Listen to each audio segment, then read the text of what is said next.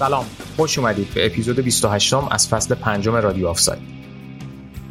این اپیزود رو در حالی ضبط می‌کنیم که چند روز پیش ولادیمیر پوتین دستور تجاوز روسیه به خاک اوکراین رو صادر کرد و این دو کشور رو در موقعیت جنگ قرار داد.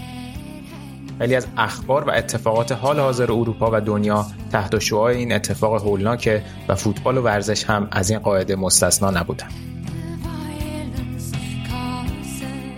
این اپیزود رادیو آفساید رو با یکی از پرونده های فصل سوم پادکستمون در مورد داستان دیوار برلین و تأثیرش بر فوتبال این شهر آغاز می‌کنیم و بعد به بررسی هفته اخیر فوتبال انگلستان و آلمان می‌پردازیم.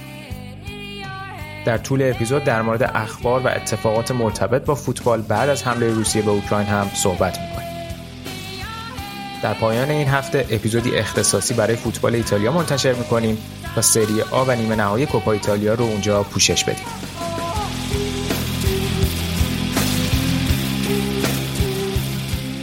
آهنگی که میشنوین کار معروفی است از گروه ایرلندی The Cranberries با نام زامبی منتشر شده در سال 1994. این آهنگ به یاد دو پسر بچه کشته شده در بمبگذاری ارتش ایرلند ساخته شده. دلوریس اوریردن خواننده اصلی این گروه چهار سال پیش و در سن 46 سالگی درگذشت. بریم و پرونده این هفته با نام دیوارهای نامرئی که شهاب تهیه و اجرا کرده رو گوش بدیم و بعد بحث این اپیزود رو آغاز کنیم.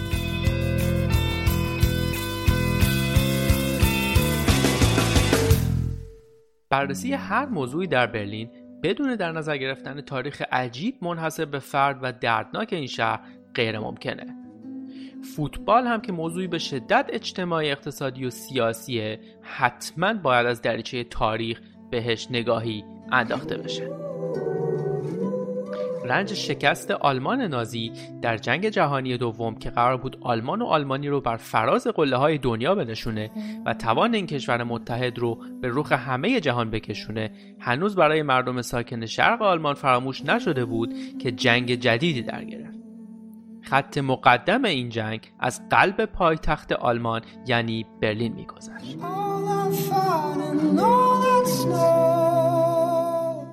طرفهای پیروز جنگ که اختلافات جدی بر سر نوع و سیستم حکومتداری داشتند نتونستند بر سر برلین توافق کنند و قرار شد برلین به چهار بخش بین انگلستان، فرانسه، ایالات متحده آمریکا و شوروی یا غرب و شرق تقسیم بشه.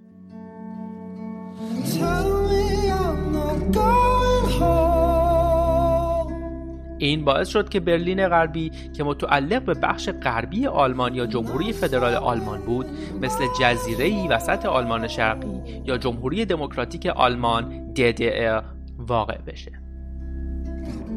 از همون ابتدا مشکل فرار مغزها برای حکومت سوسیالیستی آلمان شرقی بسیار جدی بود. به حدی که از پایان جنگ جهانی دوم به سال 1949 تا سال 1961 بیش از 3.5 میلیون نفر یعنی حدود 20 درصد جمعیت آلمان شرقی به آلمان غربی پناهنده شده بودند. عده زیادی از این افراد جوانان با تحصیلات دانشگاهی بودند.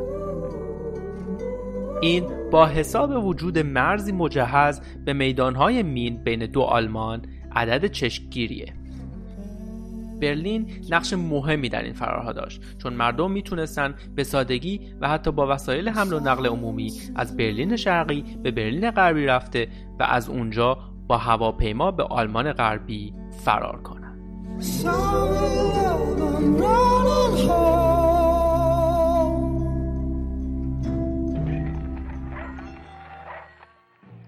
صبح روز 13 آگوست 1961 مردم برلین با یک صحنه عجیب مواجه شدند.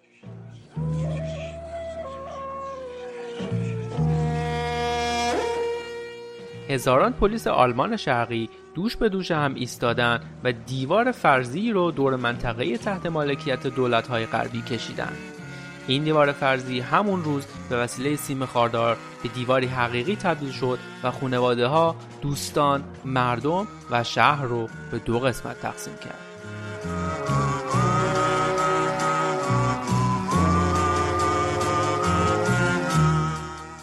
سیم خاردار البته بعدا جای خودش رو به دیوار بتونی داد توفنگ های اتوماتیک و سربازانی که تمام وقت این مرز نوظهور رو زیر نظر داشتن هم اضافه شدن تا تلاش مردم برای فرار از دیده سخت تر بشه مجازات فرار رفتن از دیواری که چند سال قبل اصلا وجود نداشت مرگ بود در طول 28 سالی که دیوار برلین مردم را از هم جدا کرده بود 140 نفر جون خودشون رو در تلاش برای عبور از این سد از دست دادند.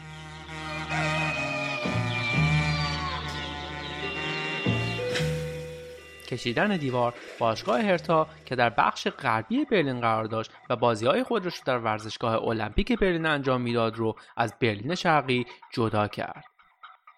طرفداری از هرتا در برلین شرقی جرم بود جرمی که کشف اون به وسیله جاسوسان زیاد پلیس مخفی آلمان اشتازی کار سختی نبود. در دوران DDR چیزی حدود 40 درصد مردم جاسوس اشتازی بودند. به این ترتیب هرتا بخش بزرگی از هواداران خودش رو از دست داد. فوتبال و ورزش در دوران DDR اما پاورجا بود.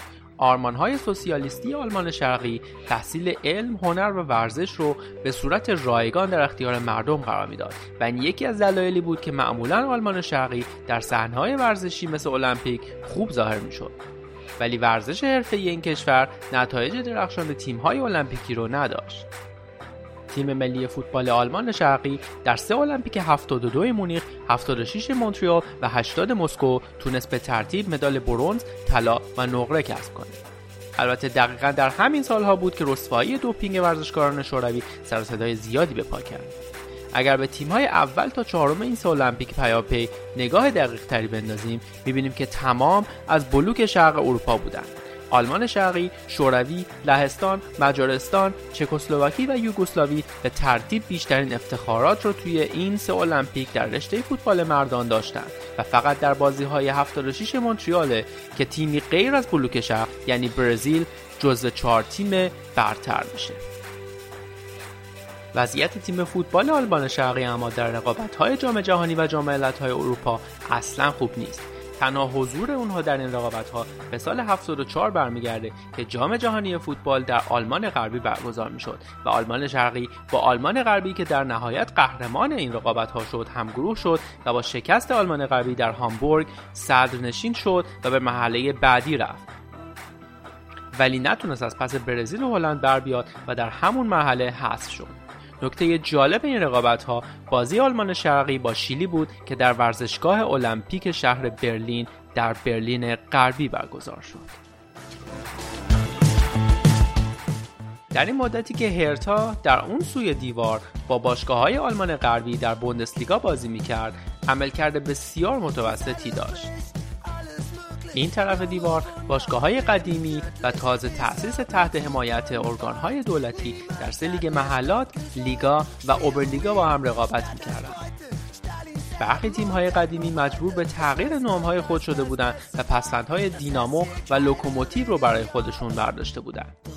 مثل دینامو درسدن یا لوکوموتیو لایپزیگ.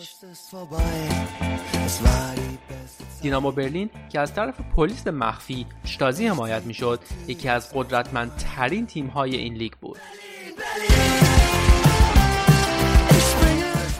اونا ده بار قهرمان لیگ شدن و هشت بار جام حذفی رو بردن. داستان تولد یکی از مردمی ترین تیم های آلمان هم به همین دوران توی آلمان شرقی باز میگرده. زمانی که رهبر اتحادیه فدراسیون تجارت پیشنهاد تأسیس باشگاهی برای کارگران برلین رو داد و اسم اونو باشگاه اونیون برلین گذاشت.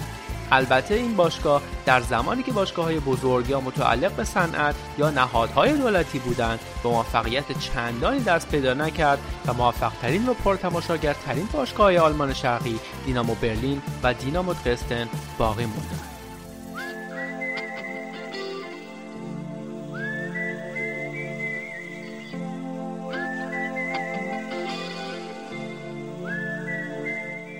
نهم نوامبر 1989 برلین 6 و 53 دقیقه بعد از ظهر در اثر اصلاحات اجتماعی گورباچوف رهبر شوروی که به منظور کم کردن سرکوب و باز کردن فضای سیاسی انجام شد اعتراضات مردمی در بلوک شرق به اوج خودش رسید اعتراضات با محوریت آزادی بیان و آزادی سفر به صورت هفتگی در آلمان شرقی در جریان بود. آسان شدن قوانین مرزی چکسلواکی و مجارستان باعث شد تا اعتراضات در آلمان به اوج خودش برسه. اوایل نوامبر 1989 چیزی حدود چهل هزار پناهجو از آلمان شرقی به سفارت آلمان غربی در پراگ رسیده بودند و امید داشتن بتونن به غرب سفر کنن. ددر که دید این وضعیت پایدار نیست در روز 9 نوامبر در یک نشست خبری اعلام کرد سفرهای شخصی به خارج از کشور می‌تونه بدون قید و شرط انجام بشه. بدون قید و شرط. این کلیدواژه مهمی بود. اتفاقاتی رو که بعد از این کنفرانس خبری اتفاق افتاد فقط به یک واکنش زنجیره سریع میشه تشبیه کرد. دهها هزار برلینی به سمت دروازه ها و به سمت خود دیوار هجوم بردن و دیوار برلین بعد از 28 سال فرو ریخت.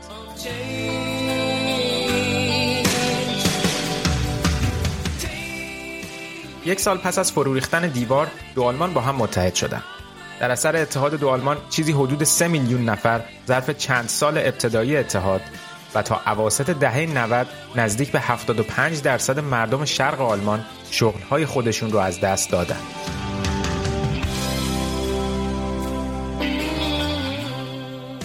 آلمان شرقی سابق توان رقابت اقتصادی با صنعت پیشرفته غرب آلمان را نداشت و این حقیقتی بود که تأثیر خودش رو روی فوتبال این منطقه هم گذاشت.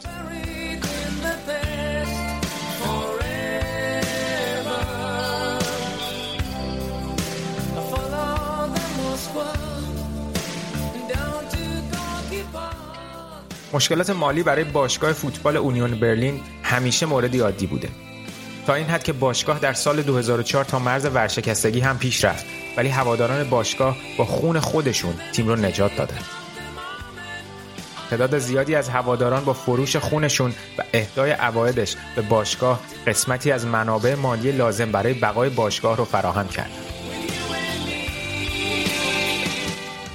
سال 2008 وقتی باشگاه توان مالی لازم برای بازسازی ورزشگاه به منظور کسب استاندارد لازم برای شرکت در لیگ سه آلمان را نداشت هواداران یک بار دیگه هواداری خودشون رو ثابت کردند و خودشون ورزشگاه رو بازسازی کردند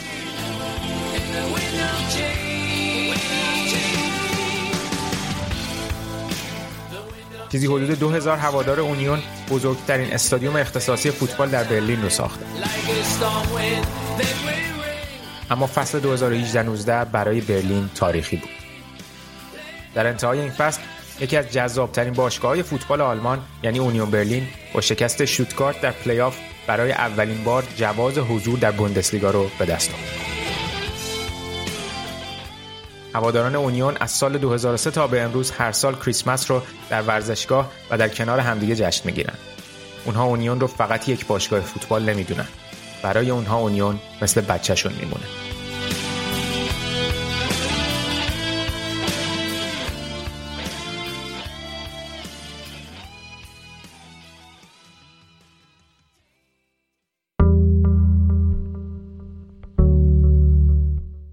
تقریبا تمام باشگاه هایی که در اوبرلیگای آلمان شرقی بازی می‌کردند به دسته های پایین تر سقوط کرد. بازیکنان خوب این تیم ها با قراردادهایی که توان رقابتی را از باشگاه های شرقی می گرفتند به تیم های متمول غربی می رفتند.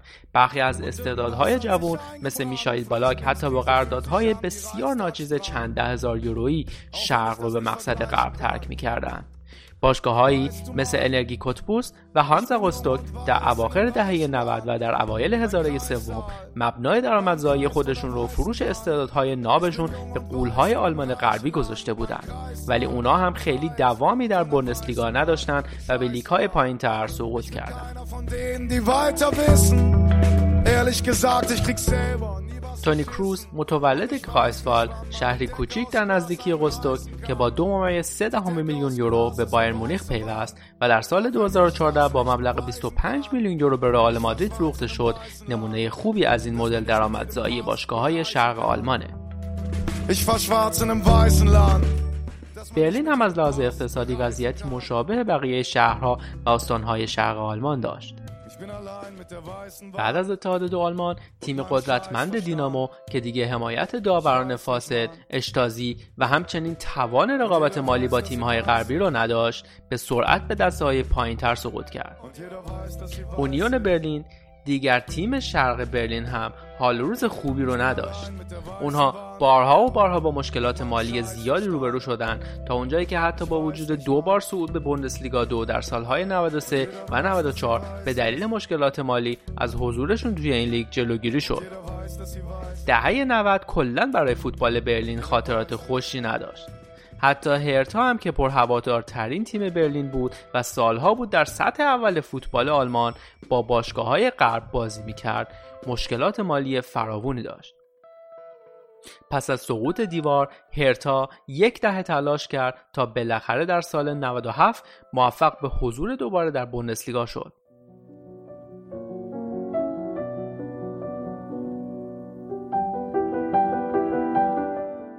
شاید یکی از دلایل اینکه برلین تیم‌های موفقی در بوندسلیگا نداشته همین رنج تحمیلی جدایی دو تیکه از شهر باشه. زخمی که هنوز هم بعد سی سال اثرش در گوشت شهر باقی مونده. برلین بدهکارترین ایالت آلمان بیشترین درصد بیکاری رو توی آلمان داره و میانگین دستمزدهاش کمترین حد در کشوره. از سی دوره بوندسلیگایی که بعد از اتحاد دو آلمان برگزار شده فقط پنج تیم از شرق آلمان در اون شرکت کردند که به جز لایپزیش هیچ کدوم توان خط و نشون کشیدن برای قهرمانی رو هم نداشتن. دیوار برلین ریخته ولی مثل اینکه یک دیوار نامرئی هنوز شرق آلمان رو از غرب آلمان جدا می‌کنه. دیوارهای نامرئی زیادی هنوز توی دنیا وجود دارند دیوارهایی که شکستنشون صدها برابر سختتر و طاقت فرساتر از دیوارهای واقعیه.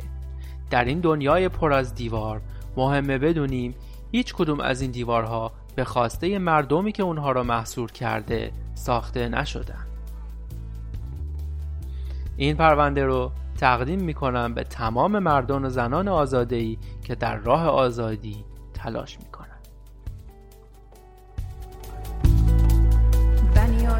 اعضای یکدیگرند که در آفرینش ز یک گوهرند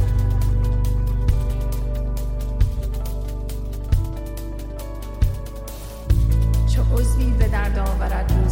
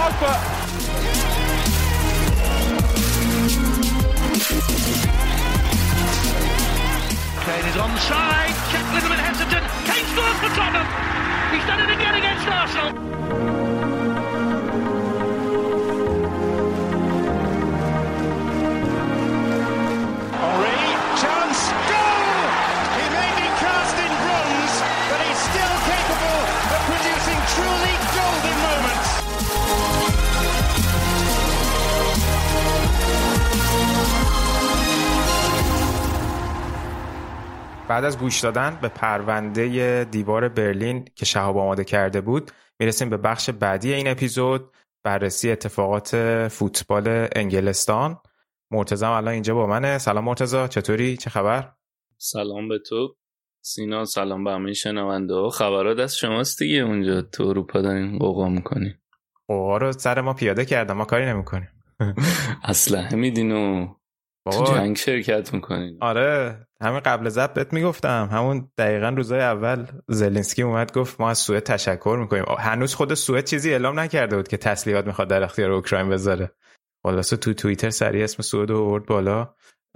آره تو سوئد که خیلی از روسیه میترسن یعنی اصلا مستقل از این داستان و جنگ کنونی از قدیم حرفش بود که آماده باید باشیم و اینا. بعد خیلی چیز دارن دیگه. خیلی دستورالعمل مبنی بر آماده کردن خودتون برای شرایط جنگی دارن. چه غذاهایی بخرید چه چیزایی. نگه دارید. بعد توی یه سری از خونه ها از زمان قبل یعنی خب از زمان شاید طرفای جنگ جهانی و اینا حتی خونه هایی که نه واسه اون زمان ها حتی مثلا خونه هایی که از ده نوده توی زیرزمینشون پناهگاه اه، پنهان شدن دارن. یعنی شاید مثلا در اونجاها باز نشده باشه. ما نداریم مثلا تو خونمون ولی خب جاهای مشخص شده توی هر منطقه هست. بعد یه چیز دیگه ای که دارن توی سوئد دوشنبه اول هر ماه ساعت سه بعد از ظهر یک بوقی هست در جای جای شهر که اینو تست می‌کنن. مثل نمی‌دونم صدای بوق کامیونه. منتها طولانی. یعنی مثلا من یادم اوایل که اومده بودم یه دفعه فکر می‌کردم واقعا یه کامیونی توی کوچه دستشو گذاشته روی بوق اعصاب منو خورد کرده بود. ولی اینجوری پخش می‌کنن به حالت هشدار. یعنی این بوق رو در زمان هشدار می‌زنن و واقعا صداش در سر, سر تا سر شهر پخش میشه. و خب از این لحاظا یه سری چیزها رو آماده نگه داشتن. چه خب. آره. خلاصه آره این داستانش الان هست و نه- حالا نمی‌دونم در چه حد چیزه ولی خب همیشه سعی می‌کنن یه مقدار تا حدودی آماده نگه دارن نسبت به این شرایط اضطراری که ممکنه پیش بیاد. خیلی عجیب. من آره. اصلا هیچ ایده نداشتم که وضعیت تو اینه. حالا نه اینکه الان خیلی همه چی بغرنجه ها الان فعلا خبری نیست. ولی منظور این که حرفش بالاخره زده میشه و مردم هم همیشه نسبت به روسیه این حس رو داشتن اینجا اه، که اه، یه وقت ممکنه حمله کنه و از این حرف. ما اه. که هم عضو ناتویم همین که به ملکه چیز داریم. آره. شما دوریم فقط. باش میفرستن و میفرستن. می‌کنن. آره. خلاصه این که ممکنه که هر آن اعزام بشیم علی میخندیم ولی اوضاع بدیه. نه خندهدار نیست. اتفاقا علی چند روز پیش به من مسج داد که سربازی چطوره تو سوئد و اینا. من گفتم اجباری نیست. گفتم با اجباری و اینا. من گفتم نه اجباری نیست. ولی یه قانونی پیدا کردم که واقعا در شرایط جنگی 18 تا 70 ساله ها رو میفرستن. اون 70 هم فکر کنم خیلی متفاوته نسبت به بقیه جا. معمولا 60 خود چیز 18 تا 60 بود نه؟ خود اوکراین. آره اون 18 تا قانونی 60 که بود. آره. آره. حالا آره دیگه سوئد هم که عضو ناتو نیست الان ولی چون درخواست اضافه شدن و همراه فنلاند رو داده خب تهدید شده بود توسط پوتین. بیا حالا راجع به اینا صحبت کردیم. خوبه که یه سری اتفاقاتی که این چند روز افتاده توی فوتبال و کلا ورزش اروپا و جهان هم یه سری اشاره بکنیم. حالا با محوریت وضعیت پریمیر لیگ به خاطر حضور رومن آبراموویچ و همینطور این آقای علیشر عثمانوف خبری که توی رسانه ها خیلی منتشر شد قبل از فینال کارابو کاپ اون بیانیه ای بود که آبراموویچ روی وبسایت باشگاه چلسی گذاشت که توی اون اعلام کرد که مدیریت در واقع استوارتشیپ و نوشته and control of the club. یعنی نه نه کیر کنترل نه. کیر کیر درسته راست میگی care. اه، که حرف از عملا یعنی پشم. هیچ چیزی آره هیچ وجهه قانونی نداره. یعنی بار بار قانونی نداره این کلمات. که اینا رو واگذار کرده به یک سری معتمدش توی چلسی فاوندیشن که یه گروه خیریه ای که تقریبا فکر کنم همه باشگاه انگلیسی دارن. که حالا اون آدما خودشون یک سری مجموعه آدمایی که مورد اعتماد آبراموویچن که بروس باک اصلا جزو یه جورایی دست راستی آبراموویچ بوده طی سالهای اخیر که رئیس یعنی این مجموعه است. باک اصلا ردیف کرد که آبراموویچ بتونه بخره باشگاه دیگه. خب دیگه یعنی اون کسی بود که چی میگن دلالی نه ولی مثل استیبلی دیگه توی نیوکاسل. آره دقیقا. آره. اون حقوقدانی حقوقدان نه. وکیلی بود که این کار به آبراموویچ کمک کرد که بتونه باشگاه رو بگیره. دقیقا. و خب این بیانیه که اومد حرف از انتقال مالکیت که نبود چون خیلی جاها نوشتن که در واقع آبراموویچ رفته کنار و خب در واقع چیزی که توی پارلمان انگلیس مطرح شده بود تحریم کردن شخص آبراموویچ بود که یه جورایی با این کار می‌خواست شاید یه مقداری به گفته خودش از باشگاه چلسی محافظت بکنه. و حالا اول اون بیانیه هم نوشته بود که من خودم رو یه جورایی نوشته بود مثلا من خودم رو مالک چلسی نمی‌دونم یه جورایی نگهدارنده چلسی می‌دونم توی این سالها. و بعد خب خیلی انتقاد شد که توی این بیانیه هیچ اشاره به این داستان تجاوز روسیه به خاک اوکراین و اصلا این شرایط جنگی نشده که بعد روز بعدش فکر کنم درست روز بازی فینال بود که یه بیانیه دومی منتشر شد. منتها این بیانیه این دفعه از سمت باشگاه بود نه از سمت آبراموویچ که در واقع باشگاه چلسی به یاد همه مردم اوکراین هست و در کنارشونه و برای برقراری صلح دعا می‌کنه. که حالا باز خود اینم حرف سر این بود که اشاره به روسیه و پوتین و این نقشه این داستان ها نشد. حرفی حالا... از روسیه نه, نه داره. حالا به نظرت این ماجراها چه تأثیری روی چلسی داره؟ آیا تغییرات اساسی تو این باشگاه قرار به وجود بیاد؟ الان کیا در واقع قراره که باشگاه چلسی رو مدیریت بکنن؟ و حالا در نهایت به فینال هم می‌رسیم که آیا به نظرت این اخبار تأثیری روی شرایط چلسی داشت یا نه؟ ببین از نظر مدیریتی که تغییر نکرده دیگه. اولا این بیانیه که داد انقدر کوتاه و گنگ بود که بیشتر همه رو چیز کرد. همه رو چی میگن؟ بیشتر همه رو گیج کرد که خب حالا یعنی چی قرار چی بشه چه اتفاقی بیفته؟ و همه این سوالایی که از نظر حقوقی اینا پیش اومد. کماکان آوروویچ مالک باشگاه کماکان اصطلاحا person of significant control یعنی اصطلاح حقوقیشه کسی که کنترل اصلی باشگاه در اختیارشه. و اینا هم کسایی بودن که قبلا یعنی این این تیم تراستیزی که تعریف کرده از این چلسی چرتبل کسایی بودن که قبلا هم تو همین ساعت کارشون این بوده که حالا باشن مثلا. بروس باک که چی بگن اون اون ویترین کار آبراموویچ بوده تو همه این مدتی که بوده. و مثلا یه نکته عجیب ترش اینه که الان یکی از اعضای 6 نفرن این trustee یا یکیشون اما هیز سرمربی تیم زنانشونه. بعد خب چجوری سرمربی تیم زنان می‌تونه caretaker باشگاه هم باشه؟ می‌دونی اصلا از نظر conflict of interest خیلی عجیب میشه. ولی کماکان گرانوفسکایا هست. کماکان اون یوجین تننبام که یکی از director است و اتفاقا زاده اوکراینه ولی زمانی که اوکراین جزو چیز بوده جزو اتحاد جماهیر شوروی بوده هنوز هست هنوز به نظر کودیچینی و پیتر چک, آره اینا کسایی هن که قرار تصمیم رو بگیرن. جزو اون trustees نیستند؟ نه ولی تیم مدیریتی تیم هنوز اینان و هنوز تصمیم های ورزش و تصمیم مدیریتی اینا قرار بگیرن و می‌گیرن. خب؟ و اصلا این بیانیه که اصلا معلوم نیست که اولا که ظاهرا با خود اون شیش نفر اصلا صحبتی نشه این یعنی خبری نداشتن وقتی بیانیه اومده بیرون. و من یه چیزی توی یا سان یا دیلی میل میخوندم که این شیشتا حتی ممکنه که مثلا استفا بدن. به خاطر اینکه از زیر بار این در بیان به خاطر اینکه اصلا معلوم نیست چیه. از نظر حقوقی هم کماکان اگر که انگلیس تصمیم بگیره حالا اون حرفی که یکی از این نماینده مجلسشون زده بود که باید اسیتای آبراموویچ رو مثلا متوقف کنیم و اصطلاحش یادم رفت حقوقیش؟ ما اموالش رو ضبط بکنیم؟ آره ضبط کردن اموالش. کماکان می‌تونن این کارو بکنن به خاطر اینکه هنوز مالک باشگاهه یعنی مالکیت رو نداده جای دیگه. ولی خب موردی که پیش میاد اینه که اولا باشگاه چلسی باشگاهی که این همه هوادار داره بعد چیزی مثلا 400 میلیون پوند درآمدزایی داشته. فکرم حتی همین فصل گذشته یعنی گردش مالی فوق العاده زیادی داره. بعد یکی از با پر افتخارترین تیمای لیگ انگلیس در حال حاضر.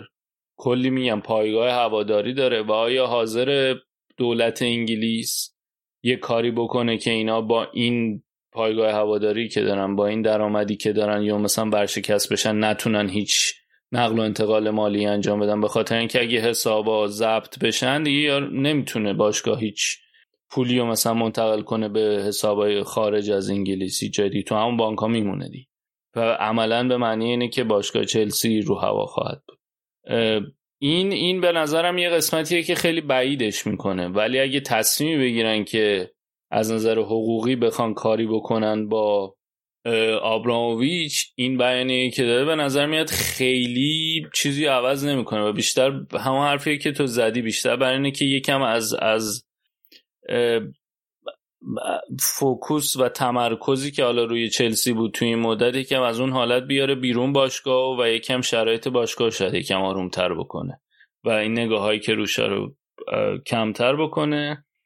یه نکته خیلی خیلی جالب برای من مسابقه توخل بود بعد از فینال که ازش پرسیده بودن نظرشو بعد خیلی صادقانه گفته بود که ببینیم مثلا من الان می‌تونم بیام بگم که آقا من در مورد شرط فنی و بازی حرف می‌زنم اینجا و از زیر سوال در برم. ولی حقیقتش اینه که اتفاقی داره میفته که به ما نسبت داده میشه.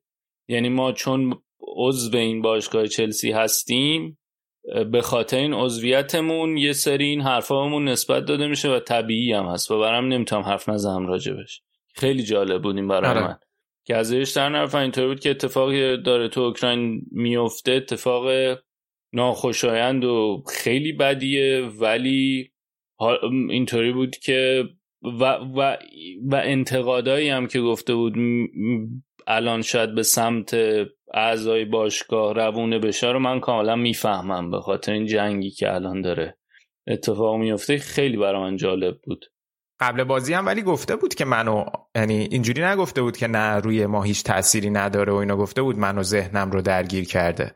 یعنی تا حدودی شفاف راجع به این موضوع صحبت کرده بود.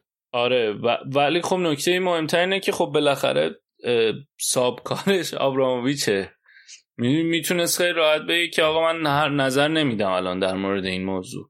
ولی اومده بود و نه تنها نظر داده بود که آقا این جنگی که اتفاق افتاده چیز پلیدیه نه تنها بلکه حالا پلید که اصطلاحش دقیقا همین نبوده یعنی چیز صفت که الان من به ذهنم می‌رسه.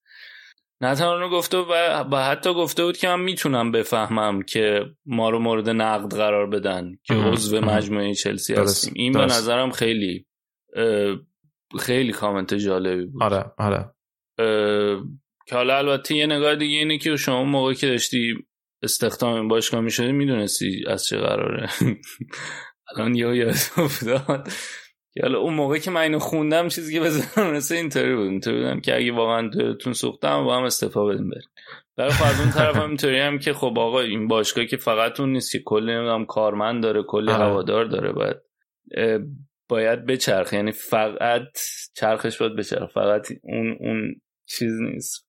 مالکیت یه قسمت مهم میشه ولی خب یه عالمه side دیگه هم داره این تصمیم گیری ها دقیقا. توی اگه از لحاظ حالا الان focus رفته روی این مسائل و خب همه واکنش هایی که سازمان های مختلف هم میدن الان focus ش روی داستان اوکراینه. ولی خب اگه به خود همین پریمیر لیگ نگاه بکنیم و به همه باشگاه ها اگه مثلا یه برخوردی با آبراموویچ و کلا باشگاه چلسی بشه خیلی تبعات دیگه هم برای بقیه باشگاه داره. مگه همین داستان نیوکاسل نبود که بارها راجبش صحبت کردیم؟ راجع به مالکیتی که الان عربستان داره یا خود منسیتی آره. داره. یعنی خیلی خیلی می‌تونه تصمیمی که شاید پریمیر لیگ و اصلا کلا انگلستان بگیره تبعات زیادی داشته باشه که حالا باید ببینیم واقعا این کارو می‌کنن یا نه. آره و من به نظرم خیلی یعنی حداقل از نظر اقتصادی و مالی خیلی ریسکش بالا سعی بخواین این کارو بکنن. و البته میگم به نظر این اگه بخوایم در مورد این بیانیه صرفا حرف بزنیم آره. هیچ چیزی رو واضحتر نکرد. نه یعنی نه هنوز هم سیستم مدیریتی و تصمیم گیری همونه که بوده. این آدمایی هم که اسم برده به نظر میاد که همون نقشی که قبلا داشتن و هنوزم دارن. عنوان معتمدن. قبلا هم تقریبا معتمد بودن. برای همین خیلی چیزی رو روشن نکرد. از نظر حقوقی هم هیچ اتفاق خاصی نیفتاد که حالا بیاد به که آقا اینا مثلا مثلا می‌تونست بگه که آقا اینا برای این مدت تا یه مدت زمانی اینا میشن چیز من وکیل من تو باشگاه کسایی که من مسئولیت هم آره، میسپارم به اینا. وکالتی بده power آخه نکته جالبش این بود که برای تغییر مالکیت و چه تغییرات مدیریتی تو رأس یک باشگاه مثل اینکه یک چیزی باید توی سازمان پریمیر لیگ ثبت بشه و پریمیر لیگ گفته هیچ چیزی نزد ما ثبت نشده. و خب این عملا داره مشخص می‌کنه که در رأس باشگاه چلسی تغییر خاصی به وجود نیامده شاید برای یک بازه کوتاهی صرفا همین که گفتی برای مبرا کردن خودش اومده اینو گفته. و همون نکته هم که گفتی اینا خ... از رو خود باشگاه برداشته بشه دیگه یک کم شده تمرکز برای محافظت از, از چلسی بوده دیگه آه. تقریبا این کارو کرد. اون نکته هم که گفتی خبر نداشتن آره دیگه دقیقا چند ساعت قبلش متوجه شده بودن خود بازیکن هم که اینجور که حالا فکر کنم آدم کرافتون توی اتلتیک نوشته بودن خود بازیکن هم تو هتل همزمان با بقیه متوجه شدن و بعد یکی اومده براشون توضیح داده که هیچ اتفاق خاصی قرار نیست برای شماها از لحاظ اون اتفاقات روزانتون بیفته. بعد یه پادکستی من گوش می‌دادم Price of Football که یکیشون کوین دی می‌گفت من خودم عضو این خیریه باشگاه کریستال پلسم و جزو board شم می‌گفت اگر این اتفاق تو کریستال پالاس بیفته من فکر نمی کنم هیچ کدوم از اعضای board حاضر باشن که این مدیریت رو به عهده بگیرن. یعنی همین که گفتی شاید اینا استعفا بدن یعنی می‌گفت حس ما هم به این موضوع همینه. ما داریم یه کار دیگه می‌کنیم. الان یه مدیریت بیاد بگه شما معتمدین من برای گردوندن یک باشگاهی. می‌گفت فکر نکن یه چیزیه که الان همه بس خیلی آزادانه بپذیرن. حالا روز باک یکم شرایطش فرق می‌کنه. ماجراش همینجور که گفتی فرق می‌کنه. اون شاید اصلا با مشاوره خود آبراموویچ اینو گفته ولی بقیهشون اونقدر هم شاید یه چیز جذابی براشون نباشه که الان بیان بگم ما مدیریت رو به دست بگیریم. آره و اصلا می‌دونی به عنوان کاور چیز حساب میشن دیگه. آبراموویچ حساب میشن و اصلا وجهه خوبی نخواهد داشت وجهه عمومی جالبی نداره اگه این اتفاق براشون بیفته. آره. و خبری هم که بعدش یعنی روز دوشنبه اومد این بود که خب بعد از اینکه حالا سر و کله هایی که زده شد برای اینکه آیا به بلاروس برن طرفین ماجرای از طرف اوکراین و روسیه یا حالا برن در مرز بلاروس برای مذاکرات از طرف سخنگوی آبراموویچ توی رسانه های حرف مطرح شد که اوکراین از آبراموویچ خواسته که بیا توی این مذاکرات و در واقع جورای نقش میانجی رو ایفا بکنه که بتونن طرفین به صلح برسن و در واقع به خاطر کسی که ارتباط خوبی هم با روس ها داشته بیاد این وسط بشینه و این ماجرا رو قائل خاتمه بده. حالا اینکه چقدر صحت داره واقعا این داستان به نظر من مشخص نیست چون توی هیچ کدوم از عکس اولا نیست. حالا شاید قرار نیست حتما روی اون مذاکره اصلی باشه. و بعد اینکه این خودش یه بود دیگه به ماجرا اضافه می‌کنه که اگر که آبراموویچ داشته خودش رو از پوتین و کلا روسیه دور می‌کرده که بگه من دخیل نیستم توی این تصمیمات الان چطور به عنوان یک آدم تاثیرگذار ازش دعوت شده که بیاد اونجا و این ماجرا رو حل و فصل بکنه؟ خودش خیلی به نظر من عجیب بود. واقعا از خود بیانیه هی ماجرا عجیب تره اگه که صحت داشته باشه. آره اون که اصلا اصلا یه موردی که توی این مدت خیلی راجبش حرف زده می‌شد به خصوص اون تحریم های اولیه که کرده بودن اینطوری بودن که آقا شما باید برین اصل کار پوتین یعنی اصل سرمایش از این اولیگارشایی که دورشن میاد که کلی هم چیز دارن کلی هم اسد و سرمایه تو همین دقیقا. انگلیس دارن و اینا رو باید برین ببندین اگه می‌خواین کاری بکنین باش که حالا یکیشون هم تو اون لیست بال... تو اون لیستی که هست یکیشون هم آبرامویچه دیگه. آره قطعا چیز داره قطعا برش داره. آره داره آره. داره. صد درصد احتمالا داره. ولی یه نکته که توی قضیه تحریمش هم مطرحه اینه که آبراموویچ در واقع این همه سال که توی انگلیس بوده و سرمایه گذاری کرده citizen انگلیس نیست. و در واقع فکر کنم جدا از روسیه پاسپورت اسرائیلی و پرتغالی داره. یعنی این پرتغالی چیزی بوده که اخیرا گرفته بوده. در نتیجه شاید یه مقداری دستشون هم بازتر باشه توی انگلیس اگر بخوان کاری بکنن. یه چیز دیگه ای فقط بگم قبل از اینکه بریم راجع به خود خب شرایط چلسی توی بازی هم صحبت بکنیم. خبری بود که چند ساعت پیش اومد مبنی بر اینکه اتحادیه اروپا این آقای علیف رو توی که از سمت که در واقع میگم علیف علیشر عثمانوف رو که قبلا در واقع بخش زیادی از سهام آرسنال رو داشت و الانم به عنوان اسپانسر اصلی زمین تمرین اورتون در واقع اسپانسر اصلی باشگاه اورتونه از طرف اتحادیه اروپا تحریم شده و تحریم که نشده در واقع همون ضبط اموال شده و دلایلی هم که آوردن این بوده که مستقیما نقش داشته توی سرمایه گذاری برای اون الحاق کریمه به روسیه و همین الان برای ناآرام کردن شرایط اوکراین. که فکر کنم خیلی تصمیم بزرگی بود که از طرف اتحادیه اروپا گرفته شد علیه همین اسمانوف و حالا باید ببینیم که علاوه بر اینکه حالا چلسی الان توی اخبار بوده چقدر این ماجرا علیه اورتون خواهد بود؟ چون رسما اسپانسر اصلیشون اینجا اموالش توقیف شده. اون شرکت یو اس ام فکر کنم زمین تمرینیشون هم به همین اسم چون خب خیلی از زمین تمرینی باشگاه انگلستان به اسم اسپانسرشونه. و خب همینجور که گفتم قبلا در واقع کروینکه فکر کنم بیشتر سهام آرسنال رو از همین اسمانوف خرید و خیلی هم همیشه اسم اسمانوف کنار اسم آبراموویچ می اومده و خیلی وقتا می‌دیدیم تو اسن تو استادیوم کنار هم میشستن و بالا یه مقداری شرایط اینورم پیچیده شد دیگه. توی اورتون هم حالا باید ببینیم که چه اتفاقی میفته. آره بعد انگلیس هم همین تصمیم می‌گیره یا نه؟ ولی خب کلا هم سخت میشه دیگه. به جز اون تو اروپا هم اگه بخوان کاری بکنن احتمالا انتقال اموال اینا یکم. یکم که خیلی سخت میشه آره. ولی کلا این بیانیه ای که در واقع دیروز یعنی ما الان سه شنبه ضبط می‌کنیم روز دوشنبه از طرف المپ کمیته کمیته بین‌المللی المپیک اومد و بعدش تصمیماتی که فیفا و یوفا گرفتن یه مقداری دست انگار سازمان های فوتبالی رو بازتر کرد و یه شجاعتی شاید بهشون داد نسبت به این قضیه دیگه. اون بیانیه که در واقع المپیک داد که حالا این چیزی که من میگم به مدیریت باشگاه ربط نداره. بیشتر به خود ورزشکارا و داورا ربط داره. ولی میگم شاید یه مقداری یه مقدار فضا رو بازتر کرد برای باشگاهی که می‌خواین سری تصمیمات بگیرن. چون حالا این مسائل ضبط اموال و اینا که دیگه خیلی ربطی به باشگاه فوتبالی مستقیما نداره و در واقع دولت ها و مجلس ها هستن که دارن در موردش تصمیم می‌گیرن.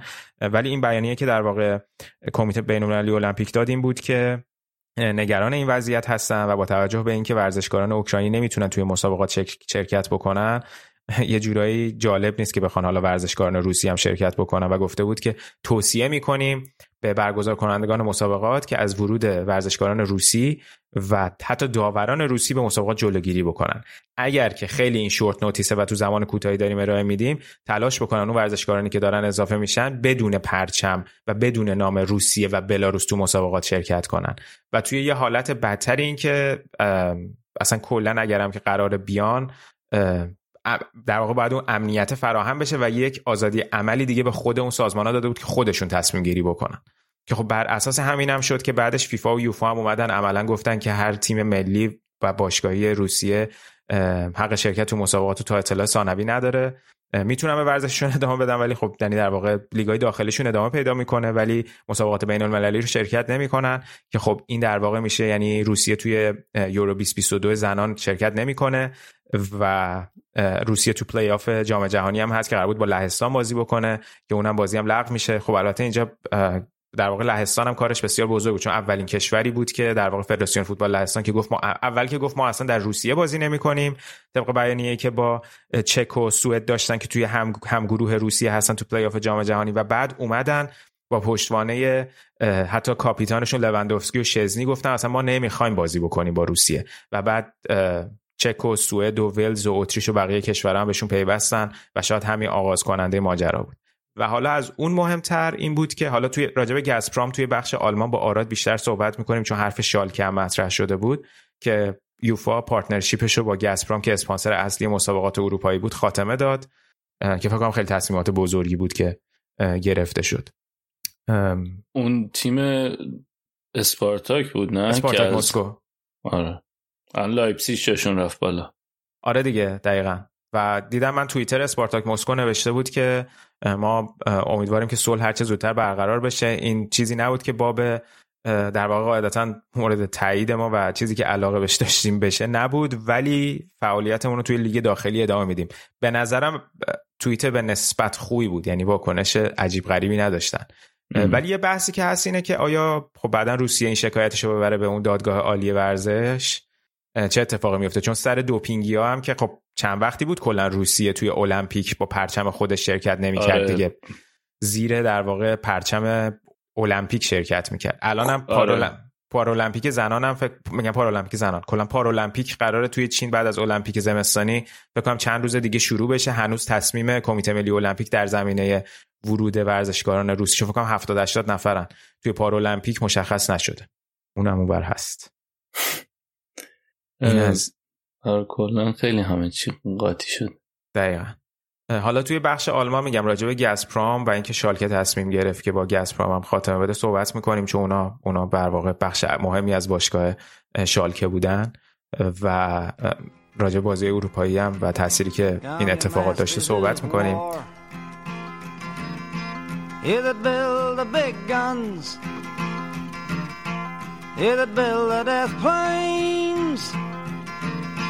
Here that build all the bombs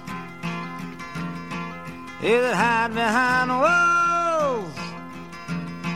You that hide behind discs. I just don't want you to know I can see through your masks. You that never done nothing but build to destroy.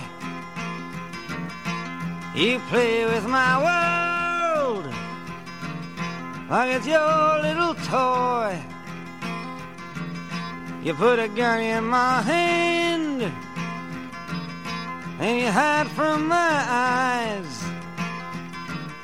And you turn and run farther when the fast bullets fly. Like Judas of old. You lie and deceive. A world war can be won. You want me to believe, but I see through your eyes, and I see through your brain, like I see through the water that runs down my drain.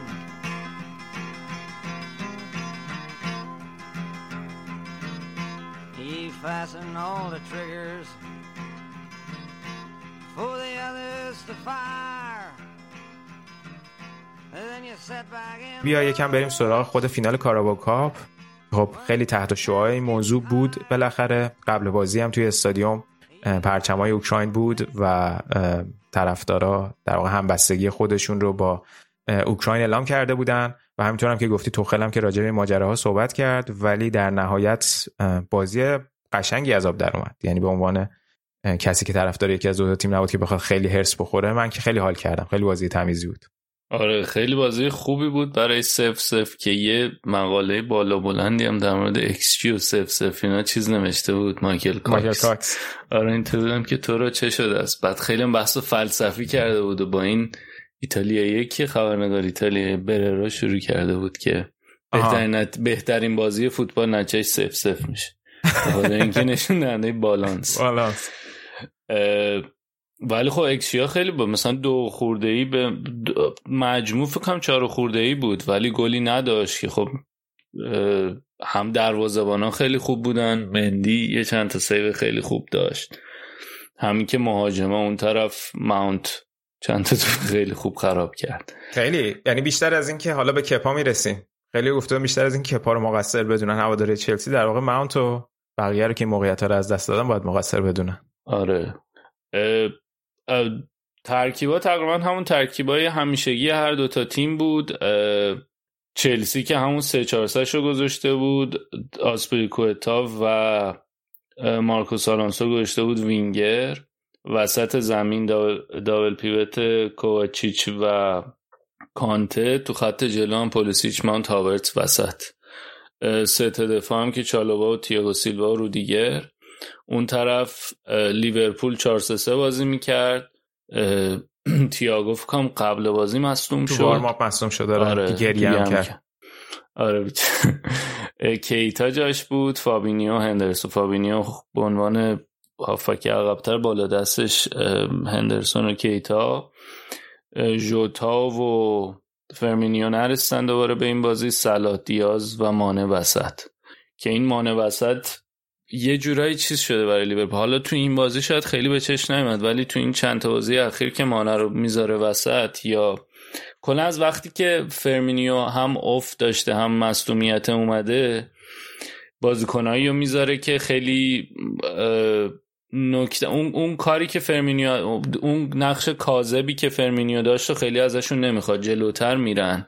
فرمینو. حالا فرمینو آخ آخ من اینو دوباره هنوز آخ آخ آخ آخ آخ آخ, آخ.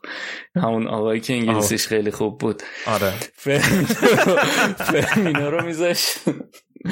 فرمینو رو میذاشت به عنوان نوع کاذب میومد عقبتر و این فضا ایجاد می‌شد برای دو تا وینگرها که بزنن به تو. ولی حالا اتفاقی که میفته مانع بیشتر جلو میمونه و از نظر فضایی که ایجاد میشه به جای اینکه بیشتر بیان به داخل تو همون کنار تو کانالهای کناری فضا دارن وینگرها که اینم خیلی خوب جواب داده برای لیورپول و حالا ما مدت ها راجع به اینکه تو خط میانه چی کار کنن و یه, یه کار طرحی نو در اندازن صحبت کردیم. ولی این فصل نبودن فرمینو و حالا شاید یه مقدارش هم چیز بوده دیگه. اتفاقی نبوده. یعنی خود خواسته کلوب هم بوده و اینکه کمتر اون نقش نوه کازه رو می‌خواد از اون بازی کنه که می‌ذاره وسط خوب جواب داده. حالا اینکه این یه بحثی بود که کلا خواستم در مورد این چند تا بازی اخیر لیورپول حرف بزنم. شروع بازی به نظرم این تو تو کنار به خاطر اینکه وسط زمین رو برتری داشت قشنگ لیورپول به خاطر اینکه دو در مقابل سه بودن کاملا هم واضح از نظر عددی. ولی کناره های لوزی های خوبی تشکیل می‌دادن بازیکن چلسی. یعنی اون دفاع که یعنی دفاع وسط وسط تو ستای دفاع تییاگو سیلوا وسط بود. دو تا شالوبا بود و رودیگر. بعد اینا در کنار وینگ بک اون سمت در کنار یکی از کوواچیچ و کانته تو سمت خودشون و وینگر اون سمت. با هم دیگه یه لوزیو تشکیل می‌دادن که یعنی یه رسش می‌شد دفاع کنار اون سمت. یه رسش می‌شد وینگر اون سمت و دوتا دو دوتا رس وسط هم می‌شدن وینگ بک و اون, اون هاف بک خوب کار می‌کردن با هم دیگه توی از کناره ها به خاطر اینکه خب لیورپول می‌دونیم که خیلی خوب از وسط پرس می‌کردن همون ستای جلو هم تو خط هافبک خیلی کامل خیلی خوب پرس می‌کردن. در از وسط حرکت کردن سخت می‌شد. که خب در نتیجهش هم اون یکی دوتا موقع... اون همون اول بازی چلسی خیلی بهتر شروع کرد اون موقعیت ماونت بود. در ادامه ولی کم کم لیورپول به بازی سوار شد و اون کانتر پرس فوق العاده همیشگیشون رو انجام می‌دادن تا تو نیمه اول و اون اون برتری عددی هم کاملا به چشم میومد یعنی کانتگوویچیش با توجه به اینکه ماونت پولیسیک اونقدر بر که بهشون کمک بکنه و فاصله زیاد بود خیلی کم می آوردن و نیمه دوم تقریبا همین پترن رو داشت. یعنی شروعش یکم چلسی بهتر بود ولی لیورپول کم کم به بازی سوار شد. که خب اون اون ضربه سر ماتیپ هم اتفاق افتاد که حالا به خاطر دخالتی که داشت فندایک تو گرفتن یعنی بستن مسیر دفاع برای دفاع کردن تو آفساید بود. تو موقعیت گل رد شد. ولی دو تا تعویض به نسبت خوب کرد تو خیلی یعنی هم لوکاکو رو آورد تو هم ورنر. یکم تازه نفس‌تر شدن تو خط حمله که به نظرم توی وقت اضافه نشون داد دیگه. اون موقعیتی که لوکاکو داشت خیلی هم میلیمتری بود. اصلا خیلی. من اول فکرم نیست آفساید ولی بعد آفساید شد دیگه. خیلی میلیمتری بود. یعنی از اون یعنی نمیگره واقعا شاید شکایتی اتفاق نمیفته چون رفتن دقیقا کشیدن اینجوری آره دیگه از اونا بود که چیز استرلا انداختن آره. و در نهایت هم بازی پنالتی کشید و اون اتفاق عجیب دیگه. کپا رو آورد و خب واقعا از نظر آماری هم کپا پنالتی گیر خیلی بهتریه نسبت به مندی. اگرچه حالا مندی خیلی خوب توپ گرفت توی این بازی ولی واقعا تصمیم بود که به نظر من تصمیم بدی نبود. حالا در نهایت اینجوری شد که ده یازده همه هم همه پنالتی زدن. آخرم پنالتی آخر خود کپا باید خراب می‌کرد که آره قهرمان نشن. ولی از نظر آماری و دادای آماری تصمیم درستی بود و خب در نهایت هم لیورپول جامعه رو گرفت. برای خیلی براشون مهم بود به خاطر اینکه یه ده سالی بود جام داخلی نگرفته بودن. بعد توخل هم خ... میگم توخل. کلوپ هم کلا براش ومبلی خیلی سخت شده بود جام گرفتن توش. آره دیگه فقط اف کاپ مونده دیگه. چون Premier League هم که برده بود.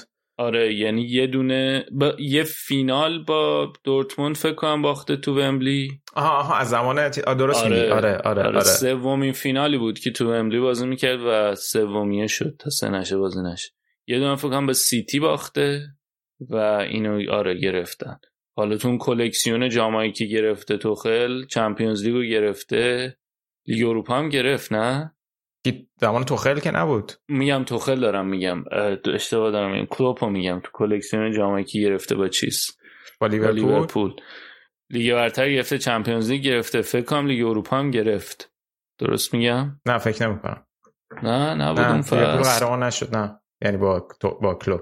لیگ در واقع Super Cup و برده بود و جام باشگاه جهان دیگه. آره جام باشگاه جهان. ولی اون پس اون فصلی که من چلسی بود؟ قهرمان شد لیگ اروپا رو. اشتباه نمی‌کنی اشتباه می‌کنی لیورپولو بذار لیورپول واقعا ببین میگن شما آمادگی ندارین کیفیتتون خوب نیست. نه دیگه Super Cup و بود بردن با کلوپ. با سویا بازی کردن هم به سویا باختن فینال. آره آره. هیچ. آره. Champions League گرفته و این Carabao Cup هم گرفت. لیگ هم که برده فقط یه دونه FA Cup مونده. الان هم این فصل توپشون پره دیگه. قشنگ می‌تونن همه جام های ممکن رو بگیرن. ترنت که زده بود یکی از چهار. بسته بودن که. همه رو بگیرن. حالا راجع به. Premier League ش صحبت می‌کنیم. ولی حالا Champions League هم خیلی سخته. اینا از الان یعنی بستن. ولی خب boost روحی خوبی براشون بود دیگه.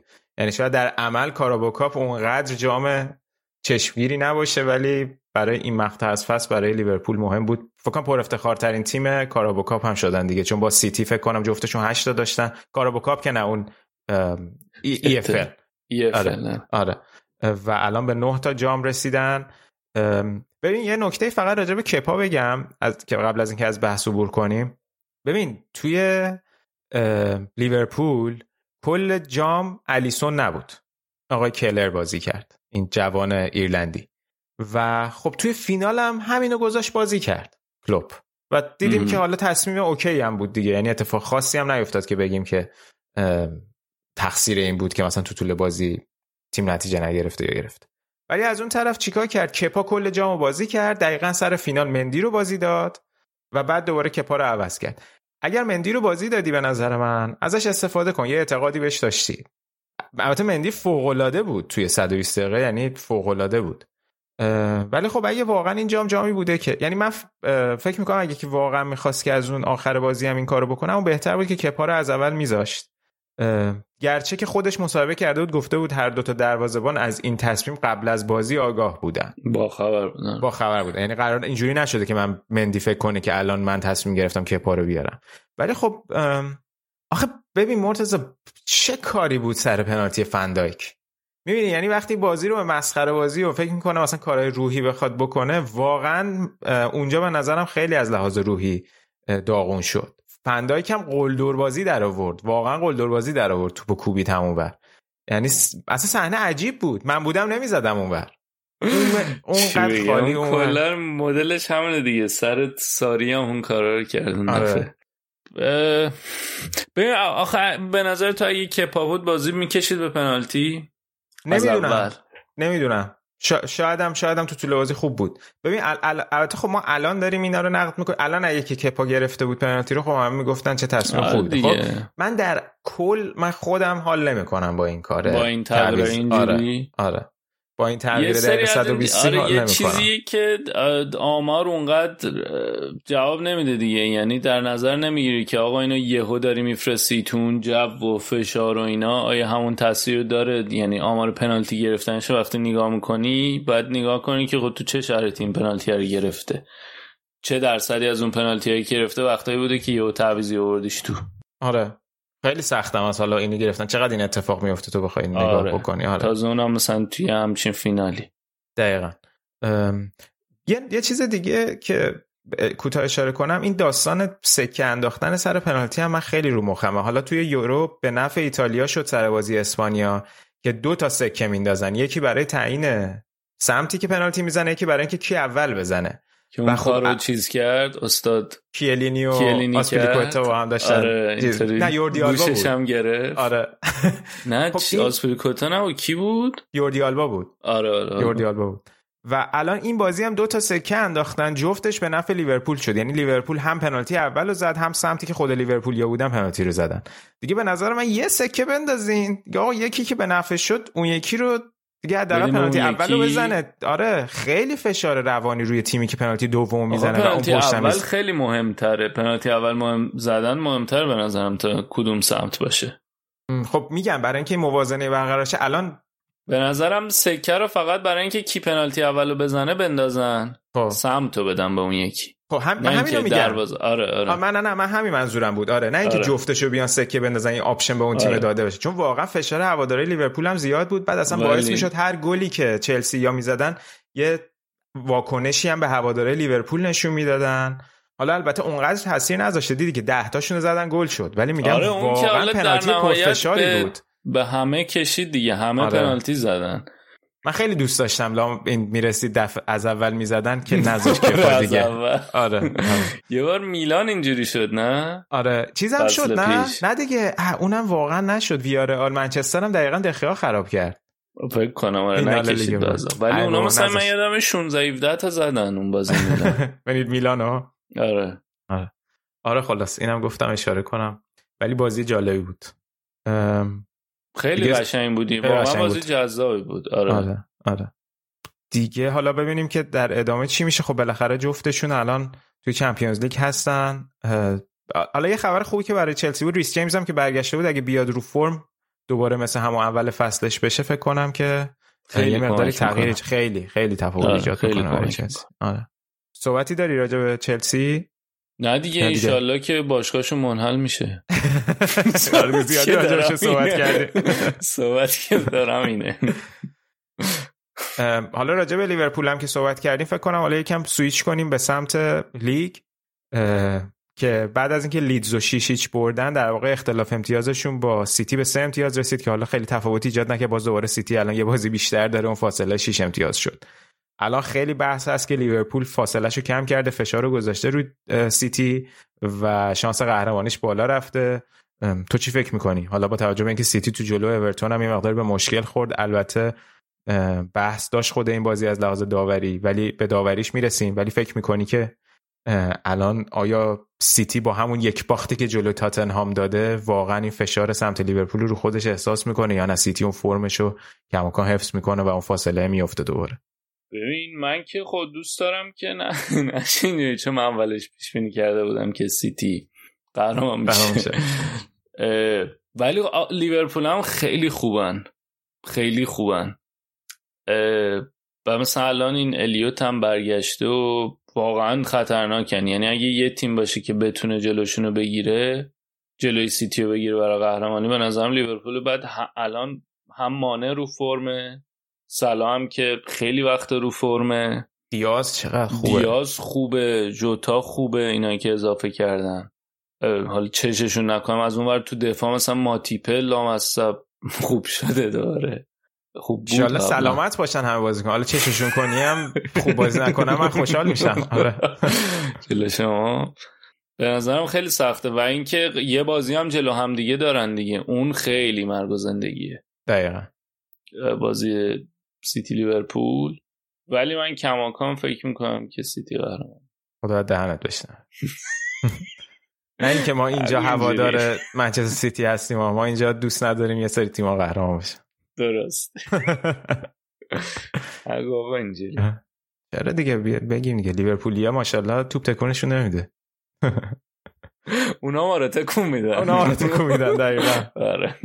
خب بی- ببین بازی اورتون سیتی اتفاق برجسته ای که داشت اون صحنه ای بود که توپ به رودری خورد و داور اعلام پنالتی نکرد که خیلی دیگه بحث و جنجال داوری داشت. بیا یکم بشکاف برام ببینیم آقا این ماجرای داوری در پریمیر لیگ از چه قرار است؟ به من یه رشته توییتی خوندم و خیلی خوشحالم از اینکه این رشته توییتی خوندم. اصلا یا این آقای کی بود که در مورد داوری در هفته پیشم حرف زدیم که حرف می‌زنه؟ اه، اسمش یادم میره. خیلی رفتار اشتباه اون دفعه هم یادمون رفته بود جفتمون. که اسمشو بگیم؟ که کی بود؟ آره, آره آره. بگو تا من بهت بگم. یادم نمیاد. دیل جانسن بود ها؟ آره خودش. دل جانسن. آره دیل جانسن، هر هفته. یه, سر... یه رشته توییت میره. اصلا راجع به وار میره. وار, فرد آره، می نویسه من- آره. اصلا مخصوص چیز داره. رشته هفتگی وار داره. یه چیز جالبی که گفته بود اینه که دو تا دو تا concept هست توی این استفاده از وار تو لیگ برتر. یکی clear and obvious error که clear and obvious error یعنی که داور ببین داور یه صحنه اتفاق میفته خب؟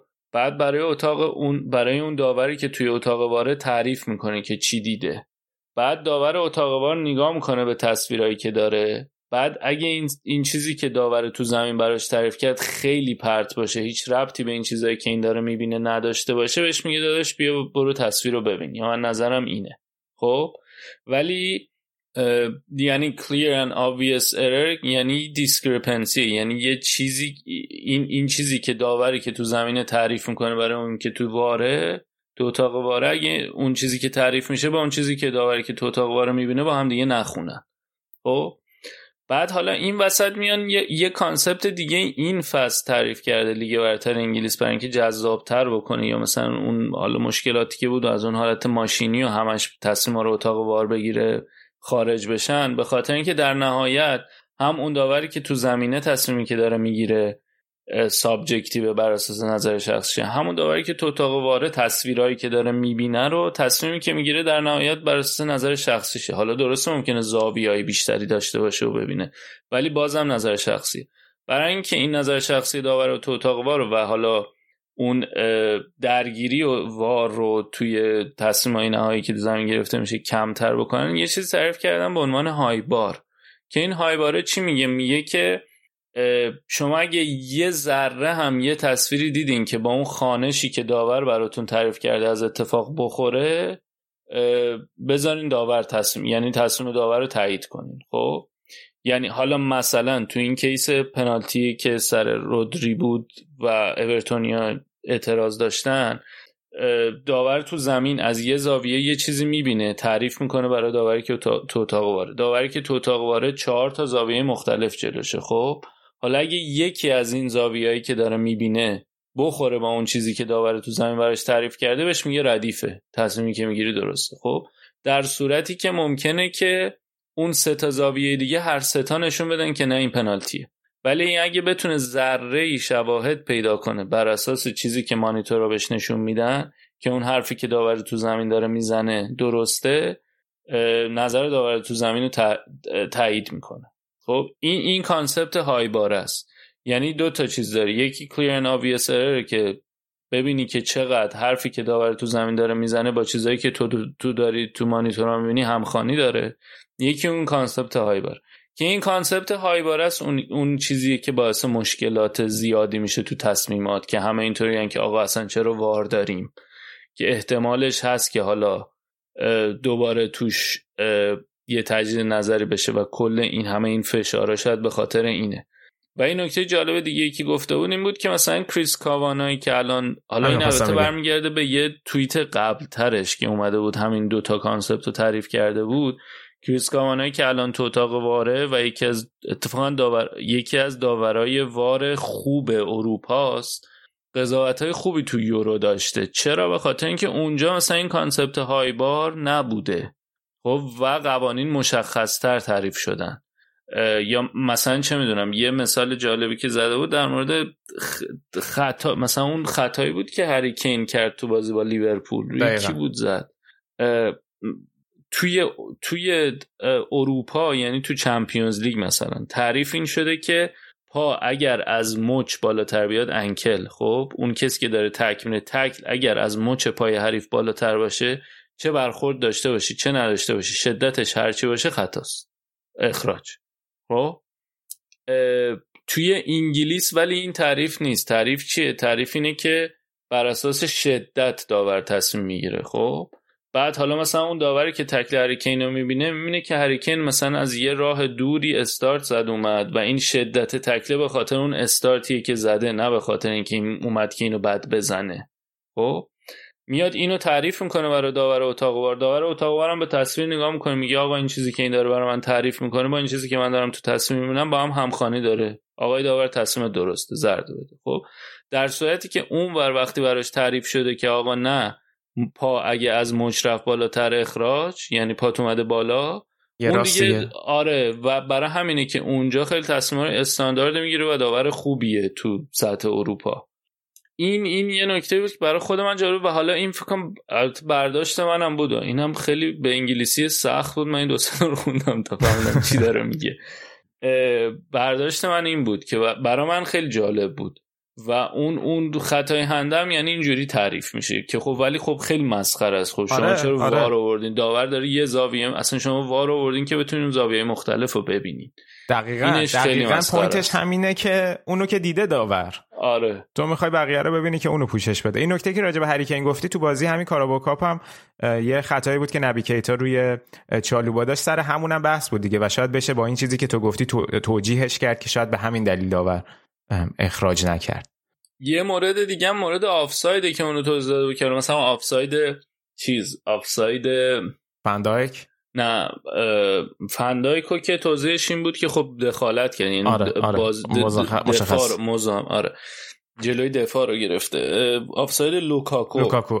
ظاهرا اینا از فصل بعد برنامهشون اینه که یه, یه نمایش سه‌بعدی جدید یعنی فقط تصویرهای ورزشکار نشون نمیدن. یه, تز... آه. یه مدل سازی دیگه از تصویر نشون میدن که تو اونا دیگه خیلی. واضح‌تر پیداست. آره. مشخص. و این خطای چشم و اینا هم نیست. قشنگ خطا معلومه و مشخص می‌کنه که اون دیگه خیلی یعنی آفساید آره. خیلی چیزه. آفساید خیلی صفر یکی میشه دیگه. آره دیگه. آفساید خیلی حساب شده تره. دیگه تفسیر به رأی نداره.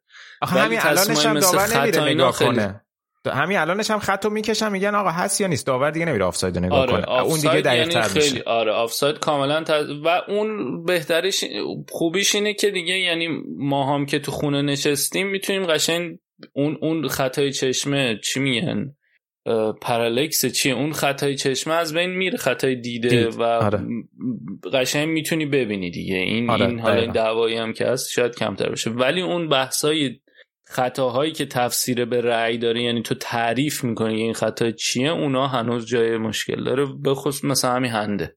دقیقا. حالا خود اون هم که مثل داستان فن‌دایک که اونا کماکان شاید نیاز به بحث داور داشته باشه دیگه. اونو که نمی‌تونه تصمیم بگیره اون داستان سه‌بعدیه. که آیا جدا از فن‌دایک اصلا یه سری صحنه هایی که آیا اون بازیکنی که در آفساید تأثیری توی بازی داشته یا نه اون کماکان نیاز به نظر داور داره. یه صحنه من هفته پیش صحبت کردم توی ایتالیا بود بازی آتالانتا فیورنتینا. که واقعا نمی‌شد نتیجه گرفت اون بازیکنی که تو آفساید بوده آیا روی عملکرد مدافع تاثیر داشته یا تاثیر نه داشته یعنی آره این مقدار کماکان. جزء داستانه سخت باقی میمونه. آره. ولی حالا اون آفساید لوکاکو مثلا اون خیلی واضح تر و چیز حساب شده تره دیگه. خیلی مشخصه که هست یا نه. دقیقا. دقیقا. آره ولی این داستان هنده یکم عجیب بود. یعنی بیشتر بهش می‌خورد که هند باشه تا اینکه هند نباشه.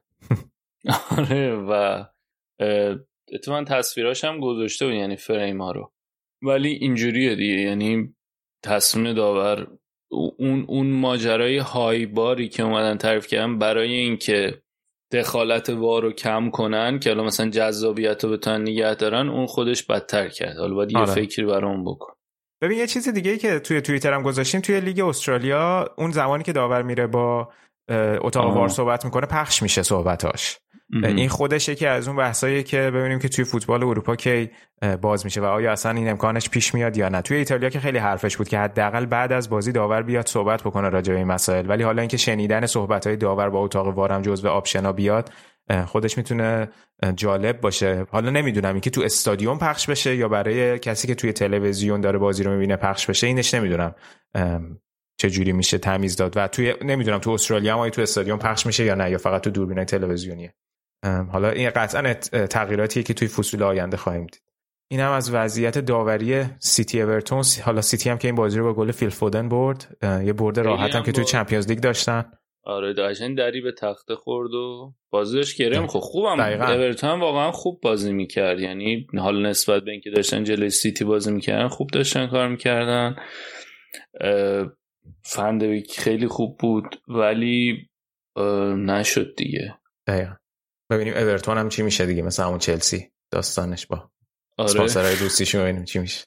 حالا راجع به سیتی باز جلوتر تو هفته آینده صحبت می‌کنیم. بیا بریم سراغ یه اتفاق بزرگ دیگه که توی انگلیس افتاد اونم اخراج بیلسا بعد از خب یه روند خیلی ضعیف تو هفته های اخیر و به خصوص شکست 6 هیچ مقابل لیورپول و شکست 4 هیچ مقابل تاتنهام که از این تیم کنار گذاشته شد و جسی مارش جایگزینش شد. آره ببین فکر کنم تو ماه فوریه 20 تا گل خوردن. 6 تا و 4 4 تا از یونایتد خوردن. آره درسته. یه, یه سه تای دیگه هم خوردن 19 تا شاید. کلا آره خیلی آمارشون آره راست 19 تا بود. یه حالا اینکه اینکه بیلسا حالا تصمیم درستی بود که اخراجش کردن یا نه به نظرم جای بحث داره. یعنی روند داره روند نگران کننده بود واقعا توی به خصوص تو شرایط تو کار دفاعی.